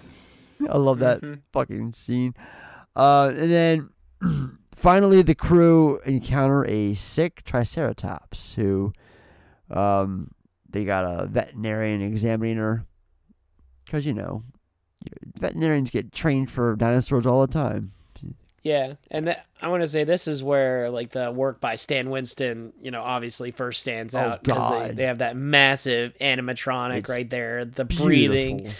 and the eyes, like because you know the first scene, the first shot with the dinosaurs, obviously that was CG, and it looked good, especially for the time, considering how early this movie was. But what really blew me away in this film is the animatronics, and this is that introduction into that. And my God, does it fucking look real? Like I believe that's a real dinosaur to this day, even in high def. Yeah, they do a great job with it. Oh, I agree. Um, so yeah, they, they, they, everyone gets out of the vehicles to see. Actually, before they get out of the vehicles, we have uh, Malcolm kind of flirting right there with Sattler, uh, right in front of Grant, and he's demonstrating. Was it chaos theory? Is that what it is? Chaos theory. Yep. Yeah, chaos theory, and just open, open, openly flirting with her, like right there in front of Alan, and like Alan's just sitting there, like, nope, doop, doop, doop, doop. I'm like, in okay. the in the books he he goes a step further and basically he just looks right at her in the book i can just visualize it and he goes yeah you got great legs That's he Damn. says it in the book Damn. See, and then they all get out. And this is when I noticed the ridiculous getup that Hammond's lawyer Gennaro is rocking. Like he's dressed like he's attending a fucking business meeting during the lockdown. Like he's like business on top, party down below. He's got these like khaki shorts and like this like long sleeve like you know blazer and shit, like a suit. It's the it must have been a '90s thing because you'd be shot for wearing this today. Um, yeah, Alan's amazed by the sight up close, while Malcolm's amazed by the large pile of shit standing in front of him. That is one big pile of shit. And this storm is definitely approaching, so Ellie decides to stay behind with Jerry, the vet, while the rest of the crew head back to the Explorers and go, you know, back to the visitor center. Uh, while discussing chaos theory, just cutting back to that real quick, Malcolm shamelessly flirts with Ellie, and it's kind of funny because after meeting on the movie, the two began a relationship and were engaged for two years before breaking up. And I did not know that, honestly. And I usually know stupid shit like that about most, or I thought would be all these actors. But no, I was, to my surprise, I had no idea that Goldblum and, and Laura Dern actually, like, were a couple after this movie. Um, so it's funny too because So- he was also he also dated um, Geena Davis after The Fly back in '86 or whatever that was. So, two uh, real before we bounce off these scenes here. Yeah, go for it. um, Some cool, some cool tidbits. So, in the book, they go in and they actually tell you why the uh, the Triceratopses are sick, um, and it is to do with the berries. But it's uh, they go a step further and actually say it's because of gizzard stones. So they believe dinosaurs would ingest rocks, uh, and use the rocks to help to digest the food in a sac called the gizzard. And when they would throw them up, they would consume new rocks. Most of the rocks Mhm. were near the berries, so that's when they would get sick. Jesus. Um, any more tidbits you got for us from the scene? Um, the guy that actually plays the vet, I believe, is a producer on this movie. I think he is. I, I think I do remember reading that or, or, or something, or an advisor or something. I know he's the producer nature. for the Meg. I know, I do know that. like the the shark movie. Fucking Yes. random. That was All random. right. What the fuck? Where did that come from? I don't know. I just I just know that he is because I've never watched, I've never seen the Meg, and I always like every once in a while I'll be like, man, I really want to watch that, and I'll go look to see if it's on like Netflix or HBO Max Right. or something like that. And I'm like, damn it, it's not. Eh, next time you come over, you can borrow it. it. It's a fun movie. It's fun and dumb. Uh, the first dinosaur uh, depicted the the first dinosaur scene depicts a sick triceratops. According to Duncan Shea's book about the making of the film, Stan Winston and his team had to rush to complete the, tricer- the triceratops puppet after Spielberg put it at the top of production schedule. Winston's Triceratops puppet looked eight. It took eight people to operate. One person operated the eyes by remote control, while the others sat in a pit underneath the dinosaur. Each of the limbs were operated by a different puppeteer, with others operating the mouth, tongue, and breathing mechanism. And it looks like a powerful fucking concoction that would definitely take a whole team of people to to wrangle and and and bring to life because you know for as motionless and and and sick looking as it's supposed to be because it's part of the film th- this triceratops looks just gorgeous outstanding like i can't even think of like the ultimate word to describe it it's just so lifelike Yeah, it so real. beautiful Like it, yeah, it just sells you on it. so It's- goddamn glorious It still just holds up till you know with today's standards and 4K, high def, HDR, all this other crap. It still just looks good. It, and it sells you on all the other effects. Like, you know, I think the fact that they blend in this movie the effects of the animatronics and puppets and CG is what makes it. Because if it just had all CG, especially back then, I mean, uh, it would probably be laughable. Like, we would honestly, if we were talking about it, we'd probably be laughing about it right now. Yeah. Um, Spielberg's team included Phil Tippett, a sound effects legend who worked on a f- whole slew of movies, including stop motion animation for Robocop and the Star Wars did stop- trilogy. Like anything stop motion, pretty much from like the Yeah, 80s and 90s. that's what he was known for. Phil Tippett. When he learned that the many of the dinosaurs would be computer animated, Tippett said that he thought his job had become extinct. Instead, he helped make both the animatronic and CGI dinosaurs' movements feel more lifelike, earning the second Oscar of his career for his work. Well after the film came out, Tippett's work also made him an internet meme, thanks to the fame, the, whole joke in the credits, "Dinosaur Supervisor" by Phil Tippett. Yeah, movie fans jokingly blamed him for not supervising the dinosaurs and letting them devour people, like it was a real life thing. Do you remember when that became a meme? Because I vaguely do. It was about ten years ago or so, I think. Um, I just remember randomly out of the blue, I think people found it off of like E Bombs World or something. It was just the. it's a real screenshot. It's from the movie of Dinosaur Supervisor, uh, Phil Tippett. No, I don't remember that being a meme, but uh, yet again, uh, I mean, I, I don't really remember that being a meme. Uh, Uh, me neither. But it is funny. Take my word for it, it was. So nobody's informed of the cargo that's leaving soon. So I'm sorry, Ned Nedry. Nedry's informed of the cargo that's leaving soon, and he's got to get there. He says give him 15 minutes, and he says he can't make any promises, and he hangs up. So yeah, he's got to go get the embryos still, and then rush the, you know, go through the park, fight this storm. Like realistically, he ain't making this. He's not making this Fuck no. fucking shit. Even if he didn't crash, he wasn't Yeah, going to make it off the island. This makes this his logic makes no sense here, and in, in the book it's even worse because in the book his idea was to leave, go to the boat, and then come back and act like nothing happened. he yeah does anything but that um let's see here so there's a whole subplot in the novel you can kind of piggyback off of me, Eric, since you know this shit. Uh, in, involving Nedry and his reason for betraying the park. Apparently, in the book, Nedry is not Hammond's employee, but subcontracted by him to create the park's security system.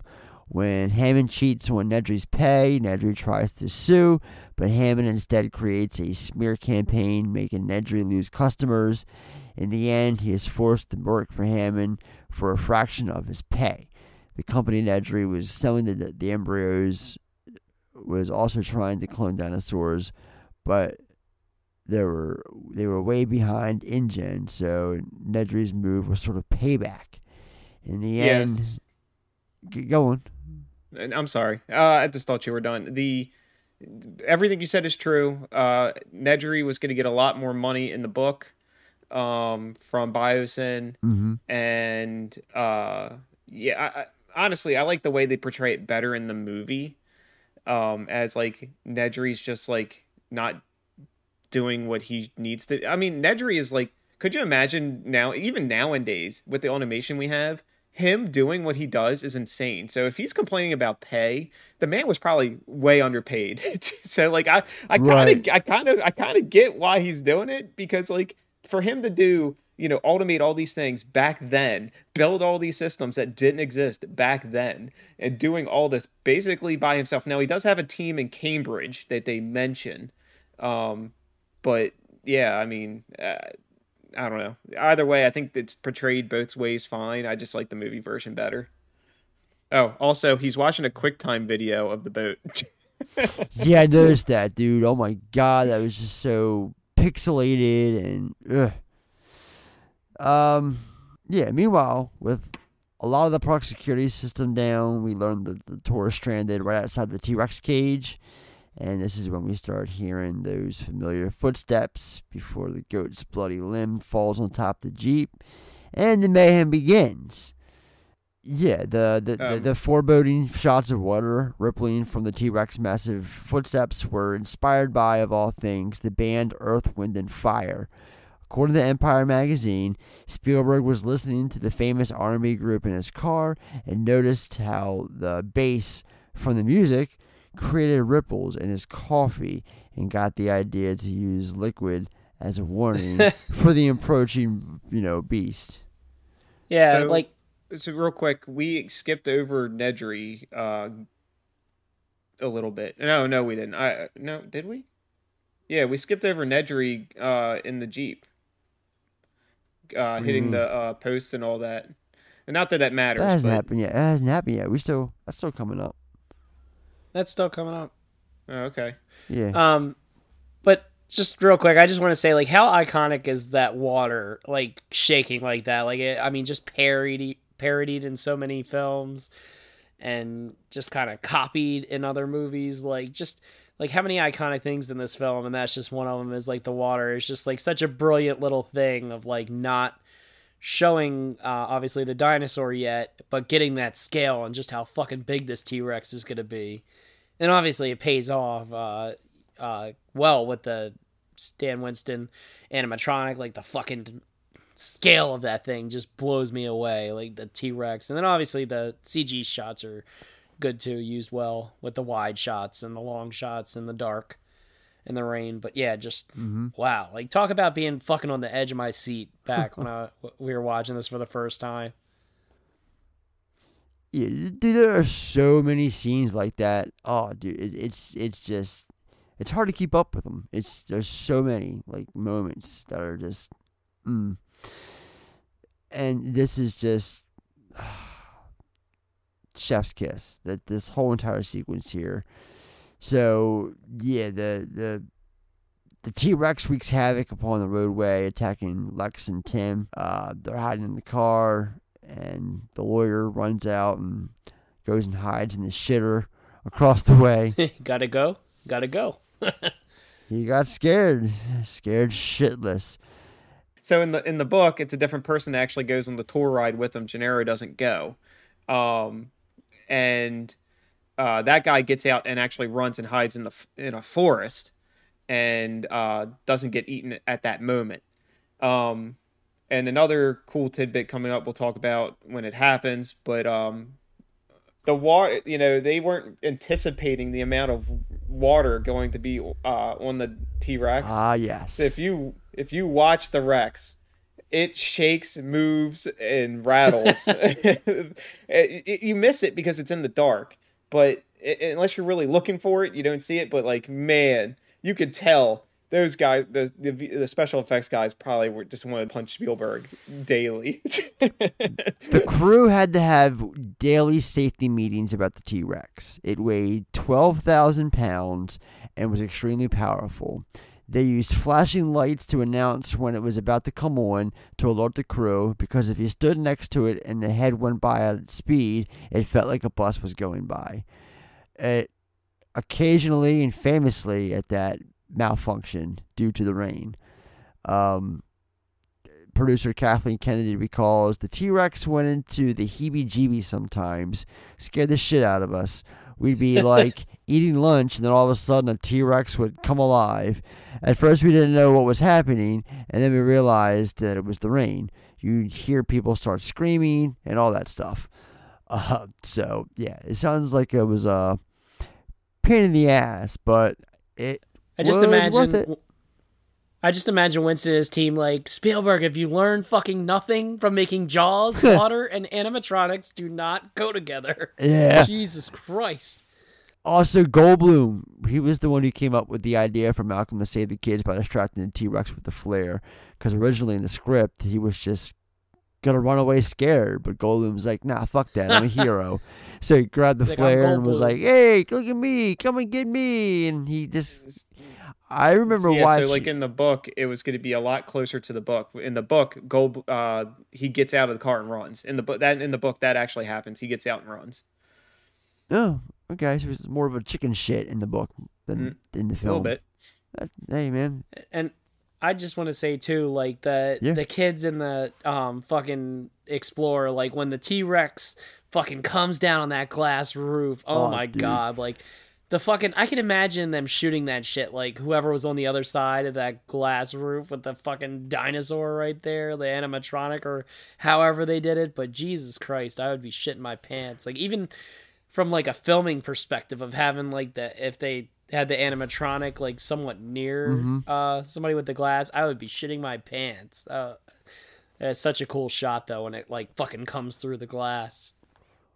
Well, when I first saw this movie as a kid, and I was like, you know, always reflecting on it, the one thing that always come to mind is this scene here, and just the hell that the kids went through. And and at the time, I knew, you know, that this was a movie, and they actually filmed this and and stuff. So like, I knew that these kids at some point had to go through, you know, th- this tragic peril incident that you know that looks like just it's just the worst especially when tim poor tim man when he's trapped underneath of it and he's getting smashed down into the mud like he's gonna get buried alive like that's one that always stood out to me like because i get claustrophobic easily and like just watching that alone made me think like god damn it no no tim like it's just him stuck there in the mud his sister already got out um it's just an intense scene. It's it's one of those wicked moments that like you're just gonna remember forever and ever.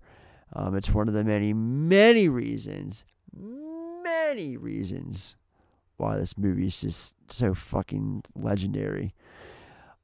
Yeah, and before we move on, I just want to say like Spielberg, he does a really good job of like just adding more shit into each scene. So like the dinosaur, you know, t- the T Rex attacks the jeep, flips it, then you're stuck underneath the jeep, and then they get out, they climb down the wall, and then the fucking jeep's coming down the wall. Like they just cannot get away from this fucking T Rex and this jeep. Like uh, Grant and the kids are just in peril the whole time, and it just keeps fucking building, and then they end up in a fucking tree.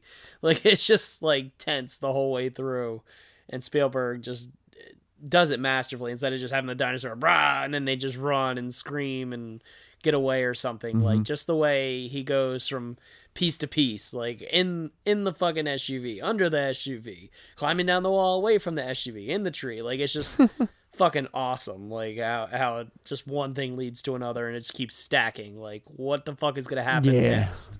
it's like a domino effect. It just it's never ending for poor you know Alan and and the kids. Just, fuck Alan. It's all about the kids, man, and the shit they got to go through in this sequence. It's just it's the worst. Um. Yeah, objects are closer than they appear. We get that scene, even though that's written on passenger side mirrors and not driver side mirrors. It's still a fun little gag. Yeah, so Lex and, the, and Alan battle the T Rex while the broken explorer, manned by Tim, is pushed over the, the edge of the enclosure and plunges down into the tree below. Now, obviously, since dinosaurs came before humans, the Jurassic Park team needed to invent what they thought dinosaurs sounded like. So, in an interview with Vulture, Oscar winning sound designer Gary Rydstrom said that he used a mix of different animal sounds for each species, including a slowed down recording of a baby elephant for the T Rex. Checks out. I mean, the sound design is one of the, the top things in this movie, and, you know, without uh, a, a, a famous roar like this these dinosaurs have, like, I feel like that would hurt the film substantially if you didn't have something to go by based off of memory. And I mean, like the slightest if error you play the could have fucking ruined this movie. I I, I don't know. Oh, yeah. It, it it's it, seriously like, and I don't think that gets talked about enough. Is that the slightest issue could have just ruined this altogether? Yeah, it could have definitely drug it down. And, uh, you know, you played that roar. Like, even somebody who's not a movie fan or Jurassic Park fan, I guarantee you most people are going to recognize that. They're like, oh, that's the fucking T Rex. Like, it's just such a iconic roar.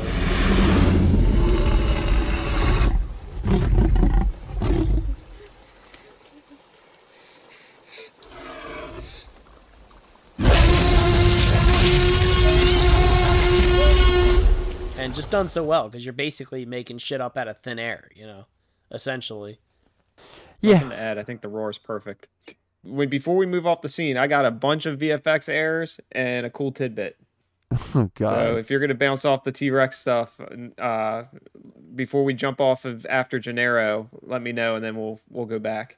Um, no, I just where am I here? Okay, so yeah, we got Hammond sending Muldoon to retrieve his grandchildren, and Ellie, she goes with him. Um, then then we get Nedry's death scene, and you know he is driving frantically, knocks over the east dock directions, and you would think someone who's working on like security for the park and like is like the head programmer, pretty much by the looks of things, the only programmer there.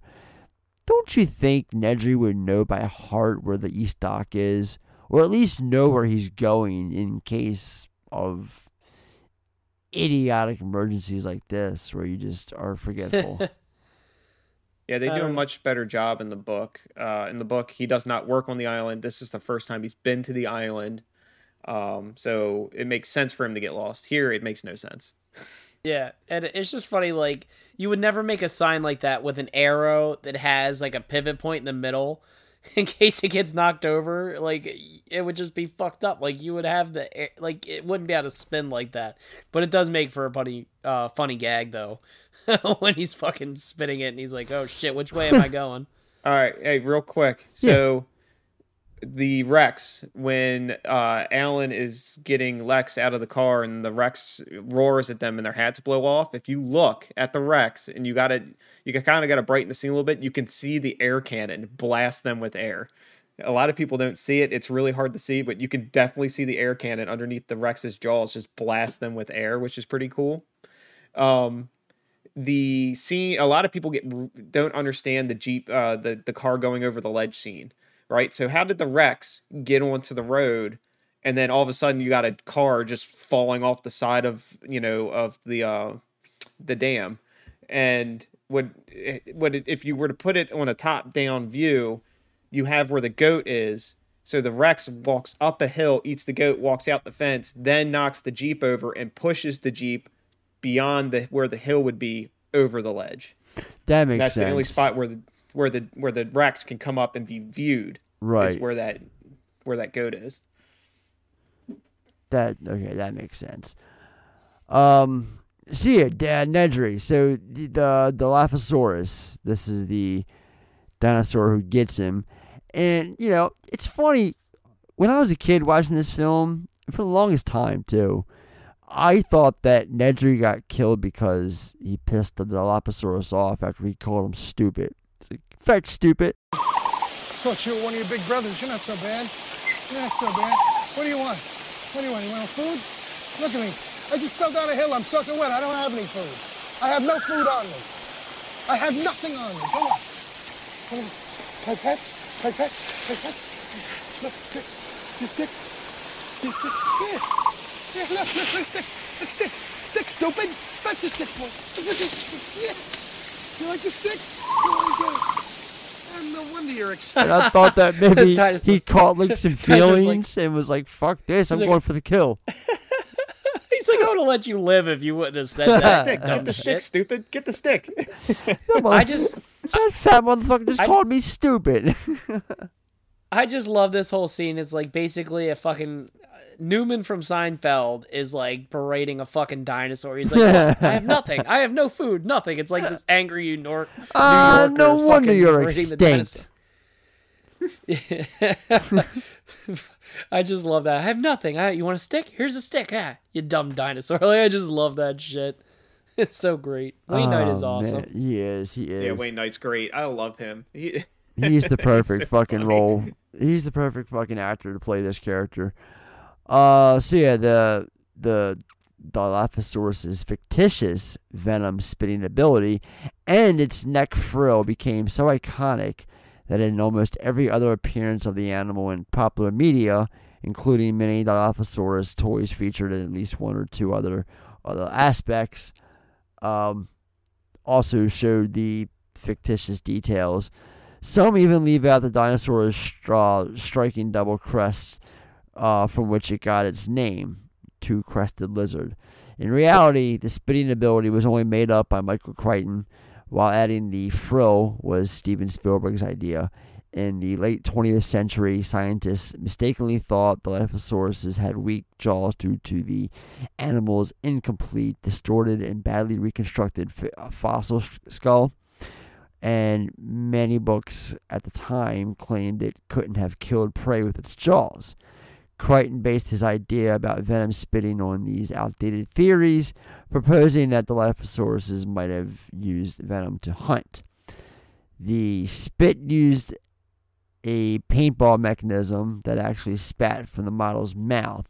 The venom was made out of um, methacryl and KY jelly with some food coloring mixed in. So, you know, now you know. Of course it was safe. This shit got right in his face, direct hit all over, and he even goes and like doubles down by wiping it all over his fist. It's gonna come off or something. Um, so Steven Spielberg admits that the shot of the Barbasol can falling away from Nedry and being covered in mud was intentionally inserted to set up a potential sequel. It was not until Michael Crichton's second book, The Lost World, where Spielberg then realized the story would go in a different direction. He's like, ah, fuck that can. We'll get back to it another time. Not this, not this Uh, time though. the, the can thing actually does come back in um, Telltale Games, who makes very story driven games, actually Ah, makes their. Jurassic Park game, and it picks up where the can falls down. Ah, something else. I just want to say too. I just want to say too, like as a kid, I always wanted a can like that. Like obviously, I you know I didn't have like dinosaur DNA to put in it. I just wanted something like that that I could hide it. Like just have a Barbasol can that would open up. I could hide shit in. Like I thought that was so cool uh, back then. I don't know why I fixated on that, but I was like, I want a Barbasol can I can hide shit in. I don't know why. I just always loved that part. Oh, and then in um, Alan and Lex manage to get to the bottom of the enclosure. Alan must climb up the tree that holds the wrecked Explorer with Tim inside. He successfully rescues Tim. However, they have an they have an escape from the Explorer where it begins falling down the tree, and he narrowly makes it out. They get to the bottom and like he like drops down and ducks. Literally, that's uh, the tree stump saves them miraculously, but still they survive. Ellie and Muldoon arrive at the scene. At first, they believe that the only survivor of the chaos is Ian, But upon further investigation, they find two sets of footprints. One is Alan's, and one belongs to one of the kids. Just then, T Rex appears. Hi, guys! And Ian, Robert, and Ellie barely manage to escape in the Jeep, featuring the famous items are closer than they appear, yada yada. We talked about that briefly. Um, now, when you when the T Rex first comes out, if you look closely, he's actually being pushed out on wheels, and you see it on film as they get in the trucks or as they all get quickly get into the explorer and, and drive off and you see them in the there they kind of drive out of the focus out of the screen on the right side. On the left side you see it start coming out of the woods. Well he's not running. He's just being rolled out. Yeah, that's just being- all. he's just they're just like shoot, screw, screw, screw, yeah. Exactly. And the guy's driving, are like, shit, that T Rex has got a V8. We got to fucking hammer it. it's on fucking wheels. So that yeah, Alan and Alan and the kids, yeah, Alan and the kids climb up to the tree to sleep, and then we get Hammond at the visitor center reflecting over ice cream. He's joined by Ellie, who puts him in his place and doesn't kiss his ass one bit. She tells him like it is and says that uh, he's got to stop caring about the park because people are dying and his kids are out there with Alan. She then partic- she then partakes in the late night ice cream escapade as well. And she says it's good, and he tells her he spared no expense. Spared no expense. He says it like fucking 50 times in this movie. I know. Attenborough does. I love that. Um, Apparently, he spared some expense because uh, there's a lot of crap wrong with this park. oh God, yeah. So yeah, it's uh, Sattler, Ellie Sattler. A lot of actresses screen tested for, her, um, including Sandra Bullock, Gwyneth Paltrow, Julianne Moore, who would return for the sequel, Helen Hunt, Teri Hatcher, Elizabeth Hurley, and Sherilyn Fenn. Um, I mean, I know all of them. I just, you know, don't really have much to say. I can't really, I can't really imagine a, a Jurassic Park with Helen Hunt, especially when she would go on to do Twister a few years later. Yeah. No, I I think uh, Laura Dern was uh, the best choice out of those. I mean, I, I think it would have been fine with pretty much any of them, though. Really, it would just be different. Yeah, different. so the Brachiosaurus wakes up Alan and the kids, and he tries to feed it. And as Lexi goes to pet it, she sneezes all over her. Big old gross out scene. I used to hate watching this scene. Like, ew. Um, dino snot. So on the way to safety, Alan discovers a hatched egg and various baby footsteps indicating that the dinosaurs are breeding. Uh, Alan hypothesizes that the frog DNA is responsible, as some species in the frogs are known to spontaneously change sex in a single sex environment. He says life found a way. So now we get a full system reset, which requires the circuit breakers to be manually manually reset. Now's your time, Sam Jackson. Get down there. Yeah, the, Yeah. He, he had the, he had the compromise. He had to say but. Say but one more time. the um when Grant finds the egg, that is the actual when he finds the egg, that is a raptor egg. That is the raptor pen. Yes. Yes. The uh, kids and Alan, they are escaping a herd of Gallimimus, which sees a T Rex just fucking come out of nowhere and attack and then just devours one off screen. Now, this is a key scene that was used for kind of like the molding of the effects that they used. Um, I didn't even write down the details, but just hearing the story and everything, basically what they did was the they they composited stuff. There's some stop motion. Um, there was some really really uh, hard to pull off details that were included with this shot. And it was also supposed to happen like the day that they got hit with that hurricane that I, or tropical storm that I had mentioned. So when Alan, when Arnold doesn't return because he goes out first to uh, manually reset the uh, breakers, Ellie, Robert, they follow and discover that the Raptors have escaped, and the shutdown cut off the power to the remaining electrical fences around the pit. Alan, or I'm sorry, Robert realizes that the Raptors are near and tells Ellie to go to the utility shed herself so he can turn the power back, so she can turn the power back on, and he can hunt the raptor outside. So Alan and the kids are climbing the fence during this whole. Basically, this has all happened like concurrently with one another. The Alan, Lex, they get over the big T Rex fence. They climb back down. As Tim's climbing, the alarm starts going off, indicating that the power is about to be restored. And if he doesn't get down soon, he is going to be shitting out of every single hole in his body. Um, uh, scenes of the T Rex attacking Grant and the kids while they ride down the river and through a waterfall was supposed to go here in the movie. They actually had a couple of sequences that were planned but not filmed unfortunately. I wish they were. And uh, cut you know for shit. But the good news is this sequence here that i just referenced that was cut they later used it for jurassic park 3 at the end that's basically where the whole finale takes place in jurassic park 3 um, with that do either of you remember what that giant dinosaur was called in the third film because I feel like in every Spinosaurus. Spinosaurus aegyptiacus. it's the the stupid name. The fact that you knew that without even hesitating and just just knew it right away, just I'm not even mad. I'm just Yeah, he's like he's like think larger, Spinosaurus aegyptiacus, and I'm like, wow, that's a really dumb name.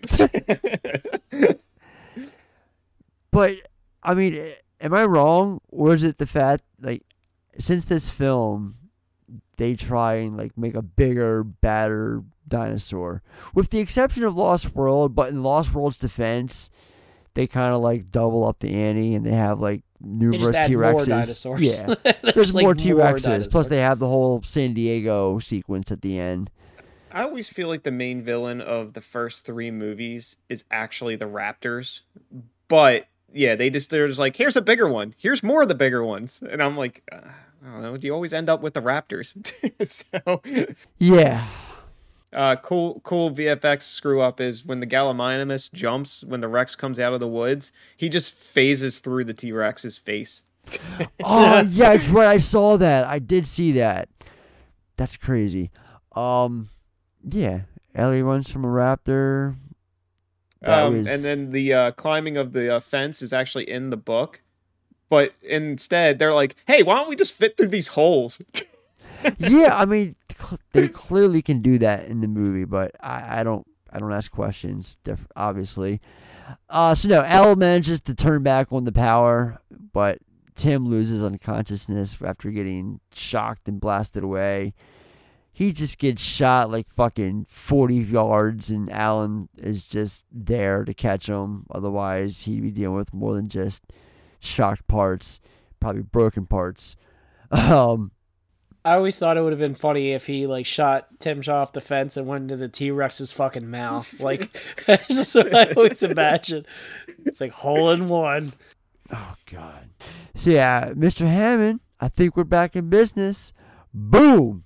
Big old jump scare. Don't you guys cannot tell me that did not have any effect on you when you watched this for the first time. Because my ass jumped when that raptor just came out of nowhere. And yeah, I love It's a that. great shot. It's a good love shot. Love it. I love it. Practical effects. It's so good. Uh, so Ellie runs from the raptor that was hiding in the uh, maintenance shed, and yeah, she discovers Ray's severed arm. Sam Jackson was supposed to fly to Hawaii to film his death scene, but a hurricane destroyed the set, and the scene had to be scraped. He regrets this, like he had a choice in the matter, because he was physically chased by them and killed, and he really wanted to do it, but nature had different plans for Mr. Jackson. They're like, no, Instead, we're gonna just keep went you. to Spirit Halloween and got his arm. We're gonna keep you grounded. That's right. So in the in the book, the Grant is the one that actually turns the power back on, and then um, Arnold still dies the same way he dies in the book. And then uh, a side note is Gennaro also tries to turn the power on, but does not die in the book. He gets like attacked by the raptor and then like hides in a car. Interesting. um, I honestly, I was not expecting Eric to just come fully prepared and then some. Like I'm loving every minute of it. I'm just I told you he fucking loved the getting movies. used like, he to had the- it and catch and trying to keep up. That's all. Uh, Well, I- I- okay. as you as you like take a take a gap, I'm like, I'll just fill in some information. and I love it. I fucking love it. It works so well. So Spielberg wanted the Velociraptors to be about ten feet tall, which was taller than they were known to be. And according to an artist involved in pre-production, Spielberg requested this change because he was unhappy with the size of what was considered the largest uh, dinosaur at the time, or not dinosaur, um, Dromaeosaurid. I can't pronounce that word. Um, I can't say it either. So yeah, but you, you see the word. But he wanted to be bigger. That's what it all comes down to. Another reason was to make the raptor more menacing, obviously. During filming, paleontologists actually uncovered 10 foot tall specimens of raptors called Utahraptors. Uh, Spielberg will, yeah, Spielberg also wanted the dinosaurs to be bird like, for example, snapping to attention like a chicken. He uh, wanted the Raptors to turn their heat heat. He wanted the Raptors to turn their heads so they could look behind them. I'm imagining that fucking SpongeBob meme, who is like all, all the awkward motions. Like that's what I'm envisioning right now, but it's a raptor. Um, yeah, he wanted the fucking raptor to turn their heads so they could look behind them to make them have a scarier appearance. Heads. Oh, every time you say turn their heads, I just go fuck. in my brain. like uh, ostriches, fucking ostrich raptors. Spielberg likened the raptor tapping its claw to Morse code to any raptor listening. I- guess that's what he was going for there. Meanwhile, the raptor set up a trap for Muldoon in a way exactly as Grant had described in a uh, scene earlier with the kid, with Freddy's child. That's why I coughed and said foreshadow. Uh, yeah, one raptor is rustling in the bushes behind, or in front of Muldoon, and right behind, right before, sorry, he can shoot the raptor. The big one emerges from the bush, and he utters the famous words, clever girl.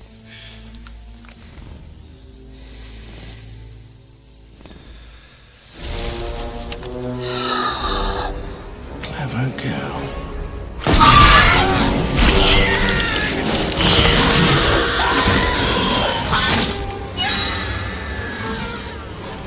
Great effect too. Like, like I just love how even like the raptor eating Muldoon is so it's done practically. It's so good. it's so good. Well, this is one of uh, only a couple scenes where it's an actual person in a raptor suit that is attacking him behind the scenes. Did you know that? It's so good. It, it it's literally it, that's my favorite kill of the whole movie, and it is so good because you like you just you can you don't see it, but you see it the viciousness of like you're just like this guy's screwed. I, I just ain't no imagine, the- like on set as they're filming it, the person's in the raptor suit, and as he's attacking, he's going like rah rah rah rah, like making fucking noise as he's attacking. Could you imagine he's just sitting there like he's like I'm watching you, just like messing with him while he's trying to film the scene. Watching you peck. Oh man! After escaping, Ellie meets Alan, and they both go back to Ian and John in the emergency bunker. So Lex and yeah, Lex and Tim also narrowly escape the big one and her fellow raptors in the kitchen. And this is the big, you know, Jello Jiggler moment from mm. 1993 that was everywhere. We see the big one opening doors and calling out to other raptors around. Eventually, after outsmarting the raptors, Tim locking one in the freezer and Lex knocking the big one out for several minutes. Alan, Ellie, Lex, and Tim all head to the computer room to try and reboot the system. Alan and Ellie hold off the big one, trying to open the door to the computer room until the power is restored and the electromagnetic locks begin working. Lex is finally able to restore the park's computer systems in order to call John to request a helicopter rescue of the survivors. Hey, she uh, did something. yeah. After making the movie, uh, Ariana Richards developed a great interest in dinosaurs and assisted Jack Horner, paleontologist, on the film as his assistant. I thought you were gonna say Jello. What? I thought you were gonna say Jello. Right? Uh. She grew grew fond of Jello, particularly lime. I just imagine like was that part in a commercial for Jello, like where she's holding it, it's jiggling, it's like so good you can't hold it still or some shit. Like I just imagine that fucking Jello commercial. J E L L O. So there, there's a really cool VFX mess up. What that like you can see clearly if you just like I can never unsee it now. Is when the raptor pushes in the door. There's a guy that has to push the raptor's ass back Yes. down. Yes. Because it almost falls over. They couldn't get the shot done, so they just had a guy that's like push him down, push him down. and when filming the kitchen scene, which was filmed with reflective res- with reflective surfaces, Dean Cundey, we didn't really talk about Dean yet, the cinematographer. Who, you know what? Fuck it. I've gloated about Dean plenty of times on the show in the past. Um, he Talked a lot about Cundey. Yeah. Yes, Cundey had to plan the illumination while using black cloths to hide the light reflectors. Smart, smart man. So with the door secured, the raptor breaks into the room through the window after Grant shoots it, causing Hammond to scream "Don't!" on the phone as he hears the shots fired. The group finds, I'm sorry, they climb up to the ceiling crawl space and arrive at the visitor center skeleton display. Only after Lex is attacked by the big one leaping at her. The raptors pursue, and after a scuffle with the big one on top of the fossils exhibit, the raptors block their escape route. Help suddenly comes from an unlikely source in the T Rex, who appears, kills both raptors, saving Alan, Ellie, Tim, T- Tim, Tim, and Lex in the process. Where the fuck did this T Rex emerge from? As I don't as Spielberg would say, the top of the frame. I just like to imagine at the end with the iconic shot where it's roaring in the uh, Discovery Center. He's actually saying like, "You're fucking welcome." Like that's just what I like to imagine uh, the T Rex is saying. So as they're running away, The Rex, they foreshadow it a little bit in the beginning of the movie. You can see them working on the exterior of the building, and it's actually, I believe in that shot, it's open. But later, when they showed the visitor center, it is closed. Like they finished the the, the construction on it. But then when the raptor scene happens, the, it's open. You can actually see the outside. It looks fake as crap, but you can see it. And uh, it, it the VFX guys uh, say famously they are like Steve, how do we how do we do this? The the, the, Rex can't get in there. He's just Right. like, where how do we get the Rex in there? And he's like, from the top of the frame, just put him in there. Nobody's gonna care. It's so awesome. Nobody's gonna care. That's insane. That's so fucking insane. Um, regardless, I fucking love the shot of the roaring T Rex with the fawn when dinosaurs ruled the Earth banner in front of it. Just so iconic. And in the original novel, Hammond was killed by a flock of small dinosaurs. The uh, the, the compies. compies, the compies. Thank you. A species which did not appear in the movie. They're the little tiny dinosaurs that appear a couple times in the sequel. Uh, first in the, the the film's opening scene, and then again when they come back to kill our poor pal. Um. Oh my God, what's his name? The Russian. Yeah, I don't I don't remember his character name in the movie, but it, the the char- the guy that plays the Russian bad guy in every movie. Yeah, Peter Stormare when he gets ki- killed by them. Um, by the compies. So yeah, um, yeah, he's uh he, he he gets killed by them. He dies. So after that, the four climb into uh, John and Ian's jeep, then head for the landing strip. Alan decides not to endorse the park. Mr. Hammond, after careful consideration, I've decided not to endorse your park. So have I. The Choice of which John concurs. As they fly away in the helicopter, the children fall asleep beside Ian, who has this change of heart about kids, I guess, while he watches over a flock of pelicans flying nearby, the surviving relatives of the dinosaurs that escaped. And that. So, uh, go ahead. I'm sorry. I was going to say that's Jurassic Park, but apparently it's not. Go on. No, no. Um, so couple cool uh addition uh tidbits here is um when Lex falls through the ceiling. Uh, that was a stunt person that actually did that. They did a facial swap. One of the first times they've ever done a facial swap in a movie, and it's and almost damn near impossible to tell. Um, so that that's actually a really cool shot that they did. And then um, another uh, interesting tidbit is Malcolm actually dies in the book as well. Yes, Yeah, I knew that. And they had to like change that shit for the sequel. yeah, they they just like totally retcon it. Now in the book, it's kind of left like they don't say he. Well, at the very end, very very very end of the book, they say he died, but like there's a scene where like they they're like leaving the island and they go what about malcolm? And they just shake their heads. So they like kind of leave it open there in the book but then they're like at the very end like last couple pages they're like oh yeah he died. I'm like why can't you just retcon that out of the book and just be like yeah he just was really messed up? But yeah whatever oh Mm, that's um, Jurassic and the the rex another cool vfx shot is the when he eats the raptor in the mouth and throws him, the raptor actually disappears for a frame. If you if you freeze frame it, the raptor is not there for a frame. It was a glitch when they rendered it out. Interesting. Glad to know that uh, you're like sitting there watching all this shit, Eric. like, I just imagine like, Right. where's the fucking frame? I've seen this movie so many times, man. All right. Let's jump into uh, some categories, starting with box office receipts. In the operational funds box, we will deposit 250,000 American dollars. You take it out, we put more in.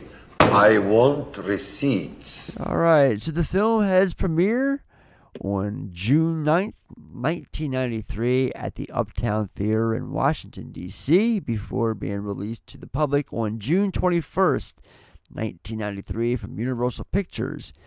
It opened up across 2,404 screens, grossing $47 million on its opening weekend, coming in first place, obviously. Second weekend, it only dropped 8.2%. I repeat, it only dropped 8.2%, grossing $38.4 million. Still number one. Um, total gross. Different now. Yeah. Oh, yeah.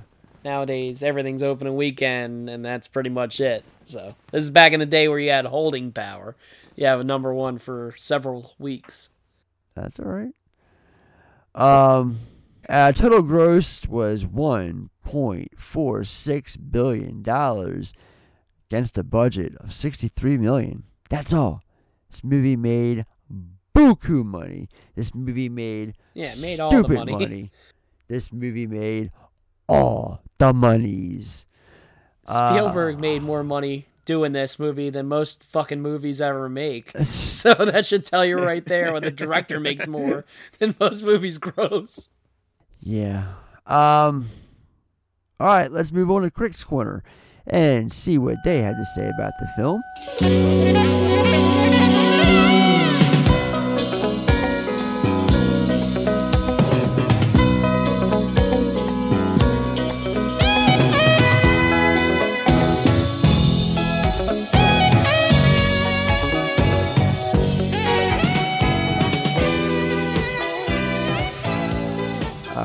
Jurassic Park has a Rotten Tomato score of 62, I'm sorry, 92% based on 130 reviews.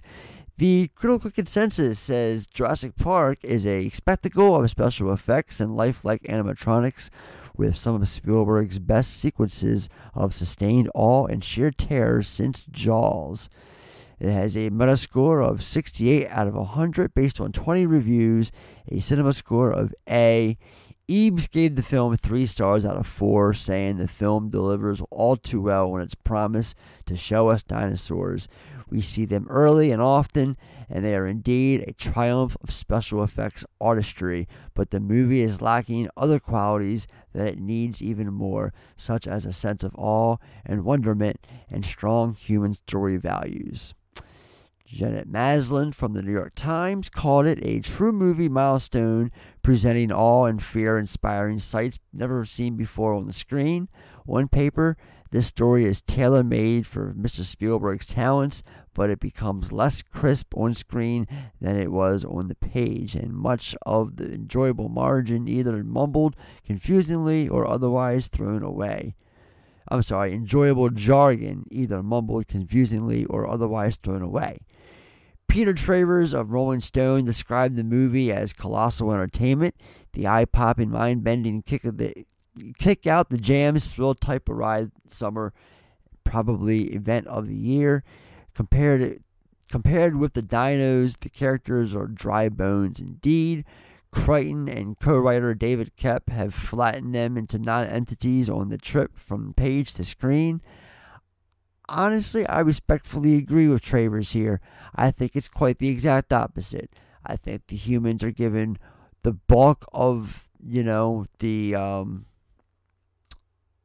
build, whereas the dinosaurs are kind of secondary. I mean, this all falls back on 11 minutes. Am, am, am I am I crazy with that or what? Uh, Any, I mean, Bueller, I, anyone? I just, I just feel like, I don't know. I, th- th- this movie's just paced very well. Like it, it doesn't feel Yeah, like the that's fair. dinosaurs have only had 11 minutes of screen time, and the actors in this movie and actresses do an amazing job. So it's just, then so be it, right? Just accept it. Stop bitching about it. Accept it, right? yeah. There you go. Yeah. That's what I'll do. I mean, I can kind of see like what some of the critics are saying. Like, you don't get a lot of character depth. You don't Right. get like a lot of the characters don't really have an arc other than a few. So I I understand all that, but that's not what this movie is. I mean, we're not watching a fucking Shakespeare. We're not watching an Oscar movie. Like we're watching a Right. crowd pleasing blockbuster. Of course, all the characters aren't going to have a ton of depth. I mean, do we really need like a 10 minute scene on each character? Like, no. That's not what this movie is. So I, I think that's superficial fucking criticism and bullshit. I don't think that's legit for this type of movie. No. Um.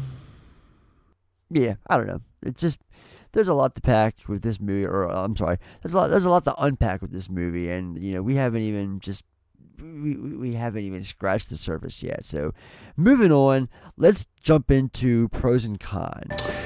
Before I take on any job, I look at it the same way as it takes to make the thing. Positive versus negative. Now, you mix a little bit of this with a little bit of that, and you get a reaction. Eric, since you're the guest of honor, why don't you start by telling us your pros for the film? Um, pros. Uh, I mean, I, I, I the whole movie. I, lo- I love this movie. I, I, I mean, I can't. I don't know what what the name is a pro. Like, I just it it does a very good job at what it set out to do. And it, Pro, I love this it- movie. Yeah, that's my pro. I love this movie. I got some cons, but I don't really have any pros written down because I just I I love this movie so much. To me, this movie's damn near perfect. So eh, that's my pro. Fair enough. Um, Corey, how about you? First pro I wanted to bring up is special effects, uh, and that's down to the animatronics and the CG. I think uh, the way they're used and blended is masterful. Um, I think this film just still holds up today. Like, it, yes, there are a few shots that maybe don't look as good in high def, sure, but I think even like for example my son when he's a little older and watches this i don't think he's going to sit there and think oh this movie's old and looks terrible like it's just timeless the way it's done and it pushed technology forward i mean this is really I I know there were CG movies before this, obviously, Mhm. but this is really what pushed it to the forefront. Oh, yeah, uh, this and like Terminator or like ter- I mean, sorry, Terminator Two, or like what pushed it to the forefront. So I have to mention special effects. Uh, my next one is the score. I fucking love John Williams' score in this. It is just magical and whimsical, and the sense of adventure you get. I'm surprised, Eric, you didn't mention it. I mean, Jesus, you had the music playing at your wedding.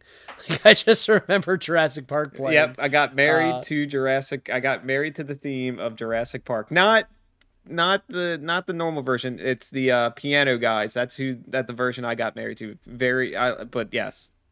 I just I just remember my so wife. We're, amazing. si- we're sitting there. and My wife's like, "Ah, "This is beautiful music." I'm like, "It's fucking Jurassic Park." like, and she's like, "No way!" Nobody like, knew yes, it was is." Jurassic Park. Uh, Everybody's like, I, I feel like I know that song. And I'm like, it's Jurassic Park. They're like, what? I'm like, yeah, it's from the piano guys. They do a nice like orchestra version of it. But yeah, it's it's Jurassic Park. and they're like, you got married to Jurassic Park. I'm like, shut up. Leave me alone. Um, and then uh, for my last pro, I just have to mention Spielberg here. Just his directing. If you take a lesser filmmaker and put it in with everything else, like with the same actors, same script, same technology, I think you could still come out with a decent movie.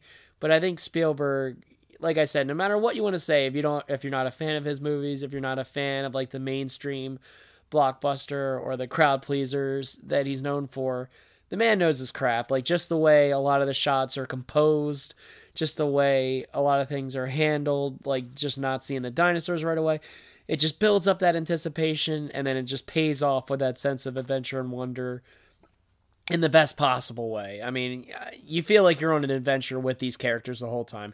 And I think that is partially down to his directing. So I just wanted to mention that as my last pro. All right. For me, I got uh, the effects, of course, the actors and their chemistry together, because I think everyone in this movie just has chemistry with everyone else on screen, no matter who they are. Uh, and John Williams, his score and the sound design in general. Like, there's a reason that this was the first ever film released with DTS sound, and it's just it, it's really important to note that um, even if it's you know the second time throughout the episode because it's just a, a big deal and um, a film of this magnitude you know deserves you know that kind of treatment um, and because it's a movie about dinosaurs so you expect one of the premier things to be the sound the sound design. And yeah i guess to even the you know um, dinosaur enthusiasts are probably curious as to what kind of sound they're going to give to a creature who, you know, like I mentioned before, like we had no idea prior to this what these uh, these animals sounded like. No, there's no recorded, you know, reference at all. So I I think given the tools that they had and everything, I think they pulled off something so memorable, you know, with with with the sounds and everything. So. Uh, do either of you have cons? Because if not, this is the part. I, I have. Or I if have, you do, have, this is the part. I have some cons. All right, go on. Watch you start. All right. So because I've watched this movie so many times, like the normal people, this doesn't bother anybody. And if you if you've read the books, um, just a couple little things that would bother me. So like for example, one of my cons is so. Has anybody noticed that Laura Dern just mumbles like in this movie? Like she's she doesn't like talk loud or even like yell. Even when like she's like run, it's like a mumble. It's not even like a full like yell. and uh that kind of bothered me just the way she just did that. I've Uh, never noticed it personally, but that's just me. yeah, and then um, I'm a, so you guys talked about guns and stuff before. My brothers mentioned that I have various different firearms, but uh, what bothers me is just the use of the shotgun in this. It really just kills me. First off, the the it wouldn't have made that type of pattern in the glass. It would have definitely just blown the glass out completely. Well, they say it's they say it's um tempered, but e- even so, it wouldn't have put a hole through it. It, it would have if he had slugs, maybe, but that looked like birdshot, so it would have definitely peppered it. And then um the other thing was is he shot it and then just like dropped the gun. Why wouldn't you just? It's got a sling. Throw it on your shoulder. Maybe you could throw it at him later. I mean, I just don't know why you would just drop a, a possible tool. Like, and if you say it's jammed, it's it it's a pump action shotgun. Just pump it. It's gonna come out. um, and then, uh, like I mentioned earlier, Gennaro. I like Gennaro so much more in the book. He has so much more to do. Um, he's not a complete weasel. He doesn't run out of the car and get scared. Um, you know, he's got normal fears and rational rationale throughout the whole book. And he's actually um, in the book uh, towards the end. They want to go find the raptor nests to find out how many animals were actually born out of the scientific area. And he's just like, why? Why don't we just blow them all up? like, why don't we just blow the island off? Like, why are we doing this? So, like, in me, I would just like Gennaro much more in the book. That's it. Do you have Oh. seventeen dollars and a really nice watch? Oh, and the and, and the arm. The arm is really bad for Arnold when it Yeah. falls on Laura Dern. T Rex or Uh, not Sam Jackson's Velociraptor, arm? like put it there. Oh yeah, that Like, was an awful, awful prop. Yeah, the, the, the Raptors like getting all Michael Myers on us and shit, propping up dead bodies. So you're gonna find that shit later. Um, I just have, I just have one con, and it's not a huge con, but the kids in this movie. I, I'm not saying the actors uh, did anything wrong. Like I actually think they're pretty good as far as like you know kids roles go, but I think it teeters on annoying. Like I I've heard some people say they're annoying, other people like them. I'm kind of in the middle, and I think that's kind of down to how it's written more than anything else. Like when they're in the tree and you know like the dinosaur sneezes and they're talking about how they're you know tree eaters they're herbivores. Like it's just dumbed down so much and i know that's probably partially done for the audience but i'm like these kids are supposed to be smart. I'm sure they know what an herbivore is Right. or can understand an herbivore. We don't have to say like leaf eaters or veggie eaters. Like i don't know. That's just like there's a couple scenes like that with the kids and i know what they're trying to do is relay information in a general easy way. Oh, yeah, right. but it just makes the kids kind of I don't know. They're supposed to be smart, and then now all of a sudden they're kind of acting stupid. Remember- for some Vegisaurus. Yeah, Vegisaurus. Like, come on. We- like that sounds like something like a four year old would say. We as the audience are dumb. Remember that. Yeah, and uh, it's just down to the right. I, I think the kids like as far as the acting is actually pretty good. At, I, actually rewatching it, like Lex, like she, I forget her um the actress's name, but she's really good. Like with some of the expressions and screaming and some of that stuff. Like it actually is good. It's just the down to the writing for the kids would be my con. I think that was a leftover from maybe like when they did the because in the book, Lex is basically useless. She they just play her as like the girl that screams, uh, and uh, Tim pretty much does everything as far as the kid stuff goes. So they kind of split the duties, and I think that was just maybe a leftover in there from the screenplay uh, original probably, and they just didn't change it.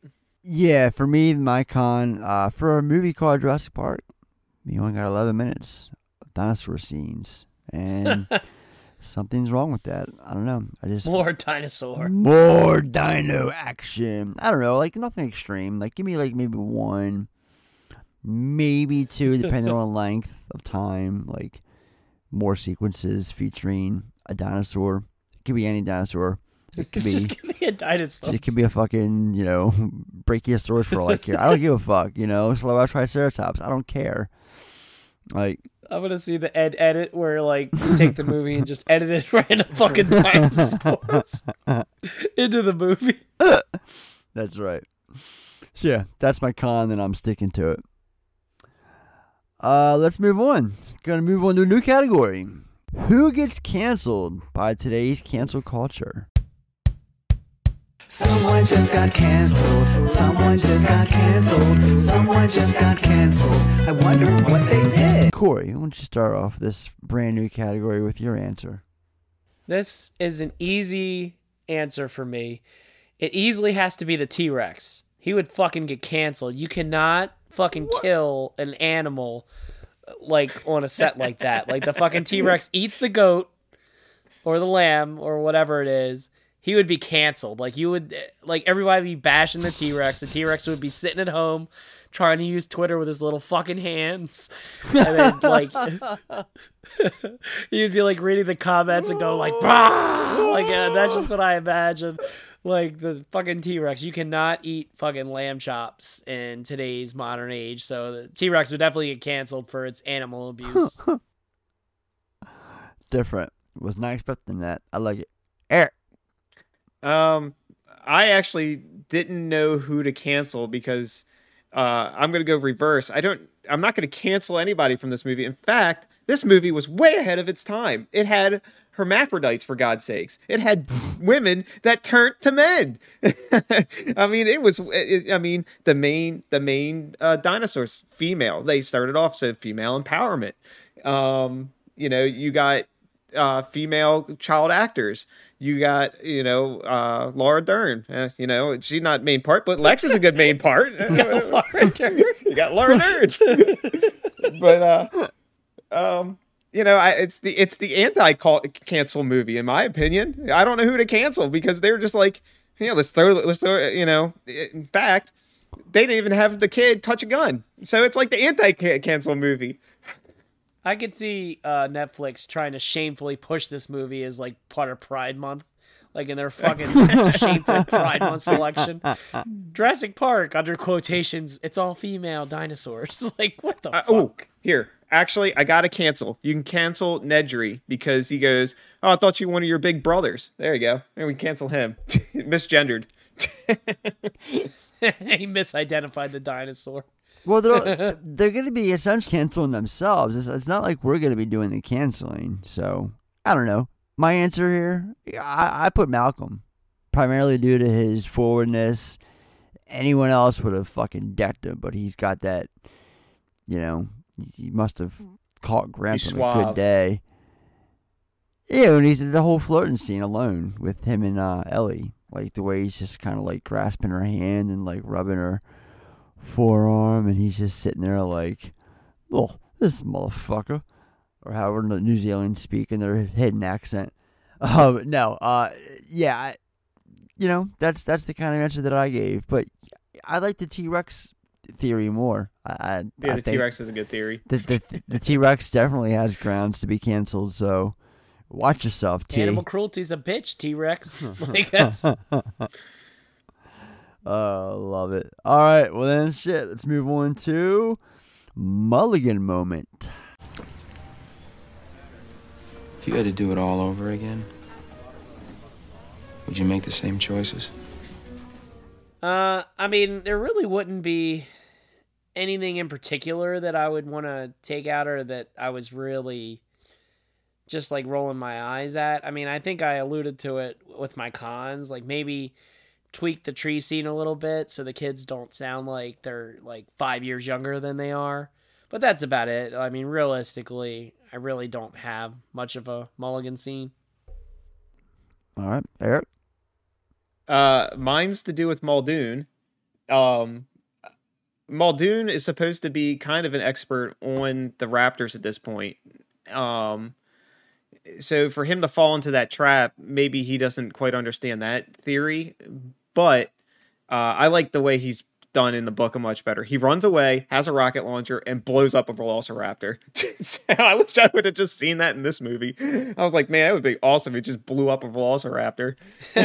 I just I just imagine Bob Peck like reading the book and he's like, I'm gonna blow up a fucking velociraptor, and then he gets to the fucking set, reads the script, he's like, What is this shit? It's like, yeah, they just like they cut him down so much in this movie. I mean, he's not really needed for the general purpose, but like still, he was he was some he was a badass in the book. Hmm, hmm. nice. I'd add an additional dinosaur or two, maybe. Jesus Christ, I hate those fucking answers. I know. No, I, honestly, that's that's honest. Uh, no, I'm not gonna touch anything else in this movie. I think, for in all honesty, for my money, this movie's um the closest thing to perfect a, a, a film about escaped dinosaurs is gonna get. So, uh, props to Spielberg and company for you know making that happen. And yeah, thing looking good. Finger licking good.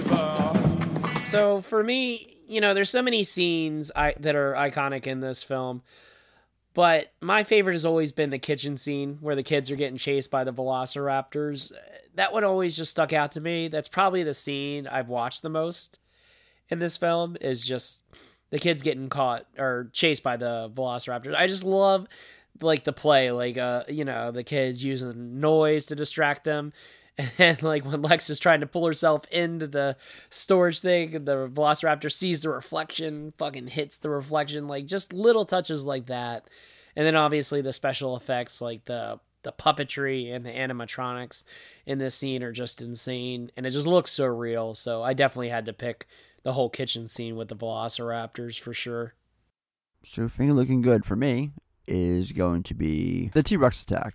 I mean that scene's just the the the the, the first big like massive sequence you get and that's always the scene that I go back to you know you can call it my reference scene for the movie when talking about it. And and that's because that's I, it made an impact a serious impact uh, that first time something that stuck out to this day that I'm you know um well, again, like I mentioned before, will just carry on with me for as long as I can remember stuff. And that's like I mentioned, talking about it before during the plot breakdown. Everything from the sense of claustrophobia that it gives me to the intensity of it to the oh my god, I can't believe they're putting that poor fucking kid through all that peril. Like everything about it, just it is just it just features the right amount of ingredients, you know, and that's why it's my favorite scene of the movie. So can't take that away from me, not at all. I'm just gonna. Mine's the same answer as Ed's. The the whole T Rex scene, in particular, uh, the shot that stays with me forever is when Grant gets out with the flare and the Rex looks at him. The Mm-hmm. Mhm. cold, dead eyes of the animatronic, with them being bright, and just the look of the Rex. Yep. It's a great. It's just that's the best image from the movie. Ian, stay still. Yep. All right. Um. Yeah, great scene. God, it's so good. Just thinking about it right now just brings me back. All right, time for a new category. Another one. This one's called "Like This, Try That."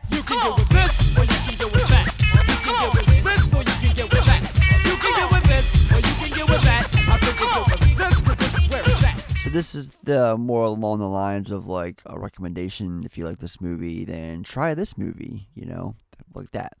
Uh, I'll go first. I'll kick it off.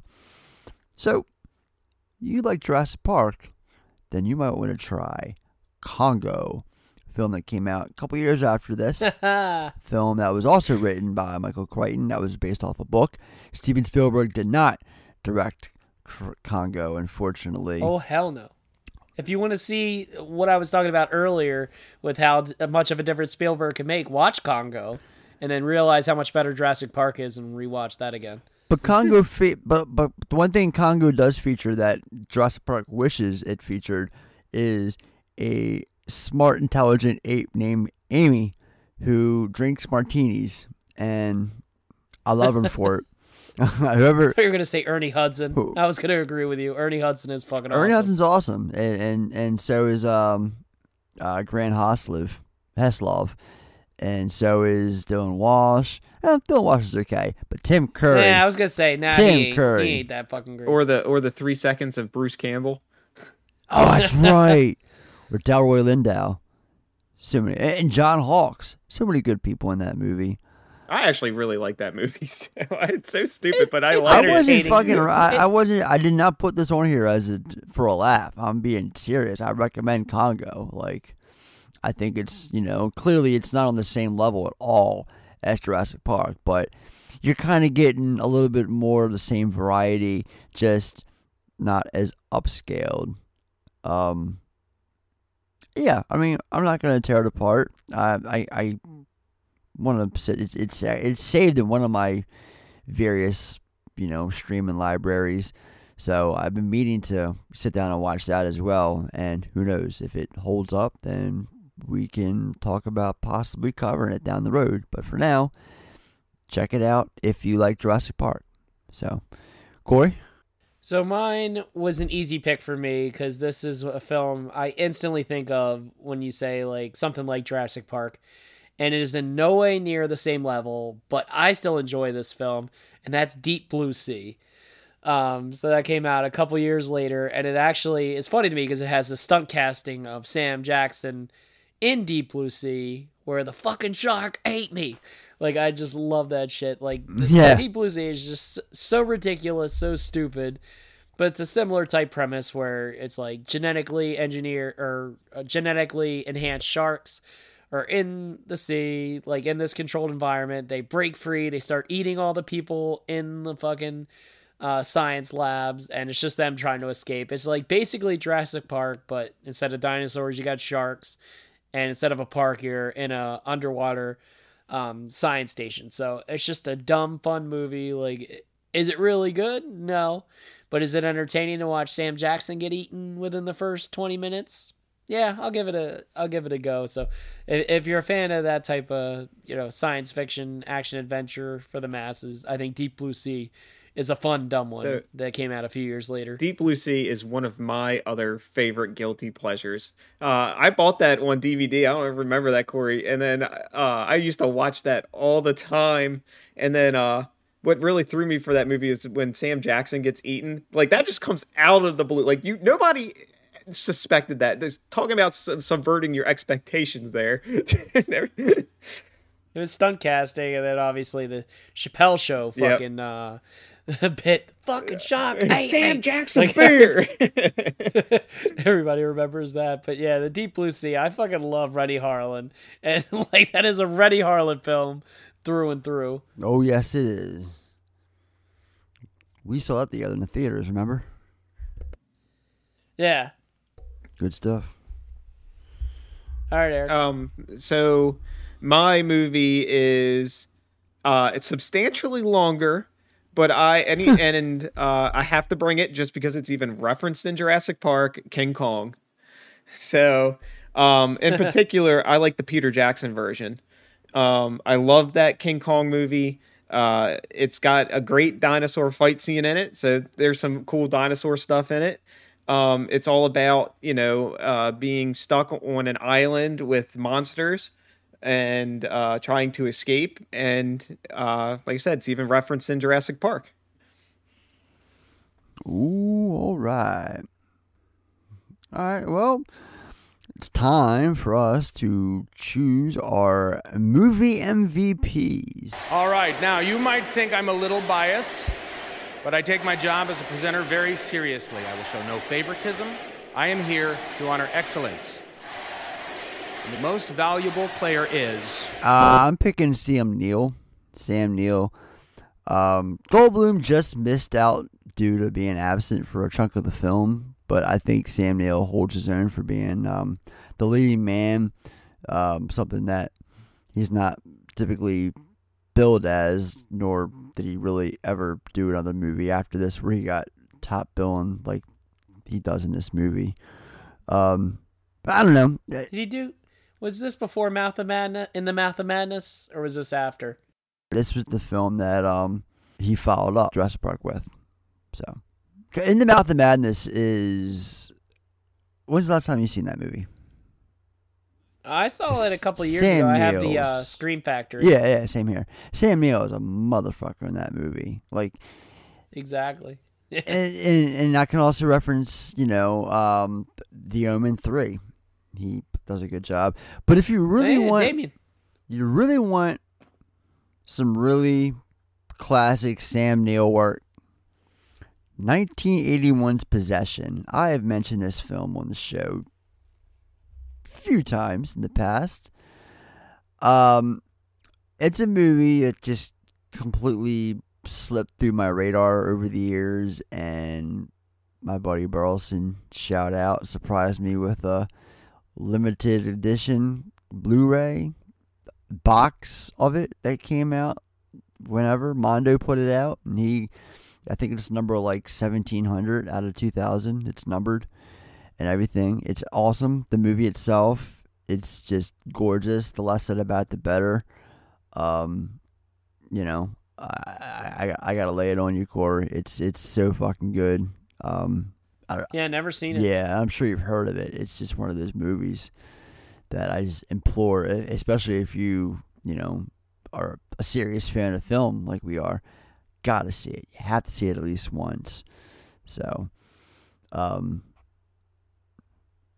but yeah, Sam Neill is far and away my MVP. Like I said, it, it if it weren't for Goldblum, you know, taking an absence for like 45 minutes, then maybe it'd be different. But it's not, and it's you know Sam Neill. So Um, for me, you know, in a vacuum, I would probably pick Sam Neill. Uh, he does a good job. Like I said earlier, he brings credibility. Like you actually feel like he's a scientist, uh, and he actually has an arc in the movie where most of the characters don't. Like his character Grant actually, uh, you know, grows throughout the runtime of the film, where he realizes, you know, maybe dinosaurs aren't everything, and maybe having a good life and a family is important as well. So in a vacuum, I picked that, but since Ed already picked it, I have to pick fucking Goldblum, Ian Malcolm. I just love that shit. Like when they're in the helicopter heading to the island, and then Goldblum's doing his fucking Goldblum growl, like ha ha ha. Like I just love that shit. Goldblum is in full effect. Like I just love hearing the dialogue delivered in the way only Goldblum can do. And then even when he's hurt, you get that sweet Goldblum fucking hairy chest. so I can't even be mad at that either. So I'll pick uh, Jeff Goldblum as my uh, MVP.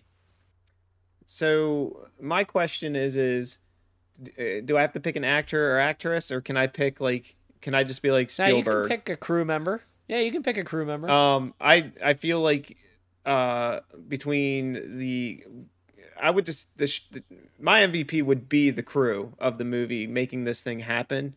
Uh, in particular, the VFX people and Spielberg. But r- really, uh, I gotta say Spielberg, uh, just because, as Corey said earlier, Mhm. This movie would still be a good movie without him. It just wouldn't be the Jurassic Park that it is. So I'm just gonna go with Spielberg. all right, I like it. That's different. I like it when uh, we hear things that are outside of the box, so to speak. All right, well, we typically give our final rating and then move on and wrap up. But this is this kind of entails our, our third little change with the uh, categories. So now we're still going to give our final ratings, you know, using our five star system. But we are going to detail why it does or does not deserve to get that full film effect treatment. That um, why it does. I'm sorry. Let me, let me reword that. Too late. We already did it. Why it does or doesn't get the film effect seal of approval. Ow. On a scale of one. Ow. On a scale. Ah. On a scale. No. On a scale of one to ten. Ugh. on a scale of one to ten. Give me the damn veggies. What do you think? For me, it's five stars. Shocker. Uh, it's it's it's getting that hot stamp seal of approval because even after 29 years, it's a joy to watch. The effects are still mind blowing, while John Williams' score and Dean Cundey's cinematography add a whole nother layer to everything.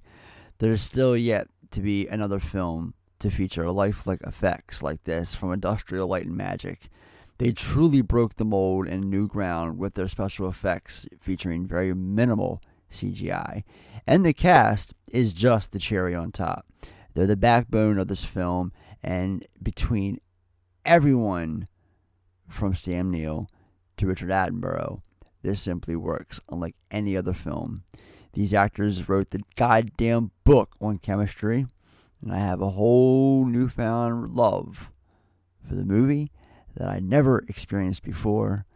These new filmmakers might have just rewatched Jurassic Park films for inspiration, but they definitely weren't watching this Jurassic Park film. I'm giving this the full. I'm sorry. I'm giving this the film effects seal of approval to the fullest extent.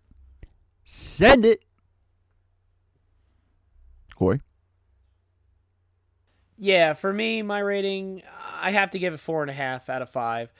Uh, to me, an all-time film, near perfect. I mean, if I had to make a critique of why I would knock it down half a star, I would have liked it to delve into the moral and ethical stuff a little bit more. You know, I appreciate that it's there in this big box office, um, you know, blockbuster. I appreciate all that, but I wish it just delved a little bit more other than like a few lines from Jeff Goldblum or um, Grant or um, anybody else. Like I, I just wish you know it got a little bit deeper into it, but that's not a hard knock. I mean, and, you know, I still give it four and a half out of five. I mean, Right. landmark film. Uh, as far as important films, I mean, if you were putting together a list, this would be one of them. Just its impact as far as special effects, as far as marketing, like a blockbuster. Like, I mean, this thing was just everywhere, and I mean, it was for good reason. It was just an enjoyable movie, like just a fun ride that everybody can enjoy. Uh, like I said previously, um, yeah, it's just one I enjoy and love, and of course, it gets the film effects seal approval from me uh, for all the reasons I just listed. And you know, I just also want to bring up I love Attenborough in this movie. Like he makes a character that I shouldn't like likable. Like that's how good Attenborough is. I just wanted to uh, mention that because I hadn't brought it up previously. Like he's just like a like I just want to hug him. Like if I was there, I would you know like yeah, your park's trying to kill me, but I still want to hug you, Attenborough. That's just how much I like you in this film. We have a So, T-Rex. Um, yeah, we have a T Rex. Um, so yeah, that, for all those reasons, it definitely gets the seal of approval from me. And yeah, is an all timer. Uh, All right, Eric. So I don't really know what to say after you two went because everything you guys said is basically what I would say. Um, but harping back to what Ed said uh, about it uh, basically inspiring so many people to get into paleontology with dinosaurs and things like that. This this movie, like I said earlier, has changed a generation. Uh, so that's that's Yep. why this film deserves the film effect seal of approval. And they're still making making sequels till today, box office sequels. it's not like we're talking like you know uh, you know straight the video sequels at this point. I mean, uh, maybe the next one might be after uh, Dominion, but I mean, but uh, you know, I don't know. What what's your uh, rating? I mean, I I know it's a dumb question. But, Oh, it's uh, five out of five. What do you give it? Yeah, Yep. just waiting for you to say six out of five. I, I, I would, but uh, you know, five out of five is the highest I can go. we, we, we could pull Spinal Tap here and say it goes to eleven. yeah, we could. Uh, shit. Hey. Well, this episode is sponsored by Hershey Park because fuck Universal Studios. And we have reached the end of our episode on Jurassic Park, a film that unanimously gets that full film effects seal of approval. One down, many more to follow. Check out our ever-growing collection of previous episodes over at our website, which of course is the Film Effect Podcast at G. I'm sorry, that's an email address, which of course is the Film Effect Podcast.com. And please follow us on social media. Uh, so many platforms to choose from. You got announcements, up to the minute updates, news. You can interact, socialize with us. And to find us on Facebook and Instagram, we are at the Film Effect Podcast. On Twitter, that's the most important one, at Film Effect Pod. On TikTok, we are at Film Effect Podcast. And finally, you can send any type of email you want, any questions you want answered, any criticisms you want to throw at us. You name it, you can do it. The Film Effect Podcast at gmail.com. Oh, yeah, we're on YouTube. Subscribe today. Enjoy various clips from the past. And, um, you know, throughout the week, we'll be uploading, you know, a couple clips a day. I've been trying to be consistent, but, you know, they're not the daily uploads like I intended, but I'm still getting, you know, a, a good Eh. amount out throughout the week. So, We're in the beginning phases. yeah. Exactly. It is it is all new. I've only been doing it for about a month. So very, very early stages of developing. So stick you know subscribe to it. Come on. Do it. You know you wanna. And finally uh. Actually, it's not finally. We got plenty more to talk about real quick. Ratings, reviews, they help. They go a long way. Um, we prefer them to be positive five star reviews, but I would rather you just be honest because that's how I am. Uh, it's Pride Month. We got merch still going. That new design, it's still up on the site, thefilmeffectpodcast.com slash store. Uh, like I always say, slug material, cool designs, cheap prices. Buy it. And check out Viewercast as always every Friday. Uh, every Friday. Uh, we have an episode coming up this week on Batman Returns, celebrating the 30th anniversary, which was the other day, actually. So we're a few days late, but whatever. Better late than never. I was wondering, I was wondering why we were covering Batman Returns and not like starting from the beginning. Yeah, Batman '89. I guess that makes sense now. It's the 30th, yeah. And um, we have an episode on Dark City coming out that I've been talking about, and it's fucking happening, guys. No more talking about it. Oh, yeah. The time for action is now. There is a Dark City episode on the horizon, so buckle the fuck up. I have a lot to say about that film. I that's one of those that I have loved since the minute we first saw it in theaters. Yeah, yeah. And it holds up. Uh, you know, I just rewatched it. It holds up in my mind. And fucking Ed, your brother's creepy as shit in that movie. Let me just say that. uh, side note, I don't really care for that movie, but I know Corey loves it. I do too. I'm I'm I'm very open about my love for Dark City. So For that, Jurassic Park sucks. Oh yeah, uh huh. I'm changing my rating to fucking one star. That's right.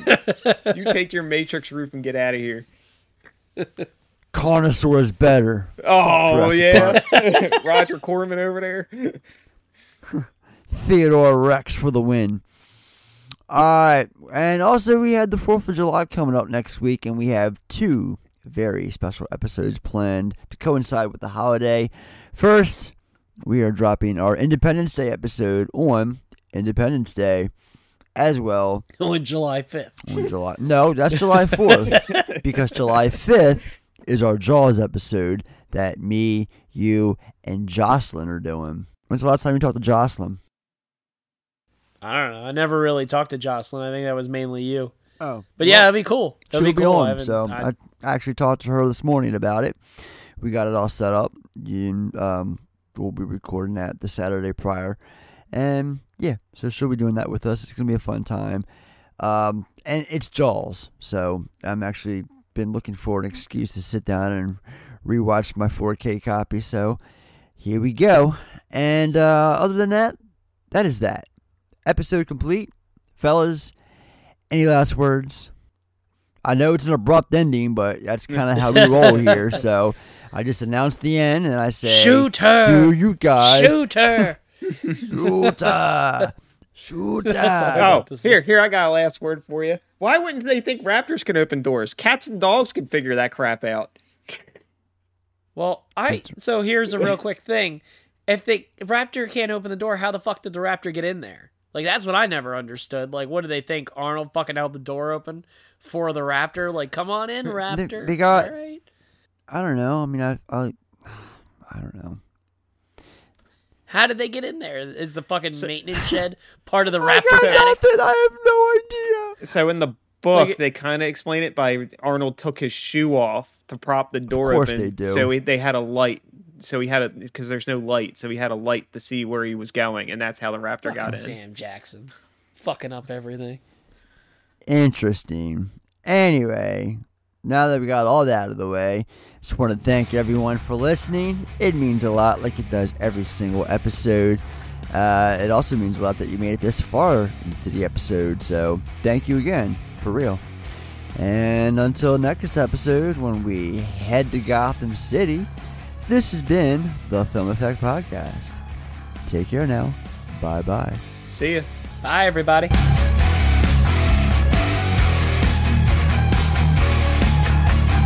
Still here? It's over. Go home.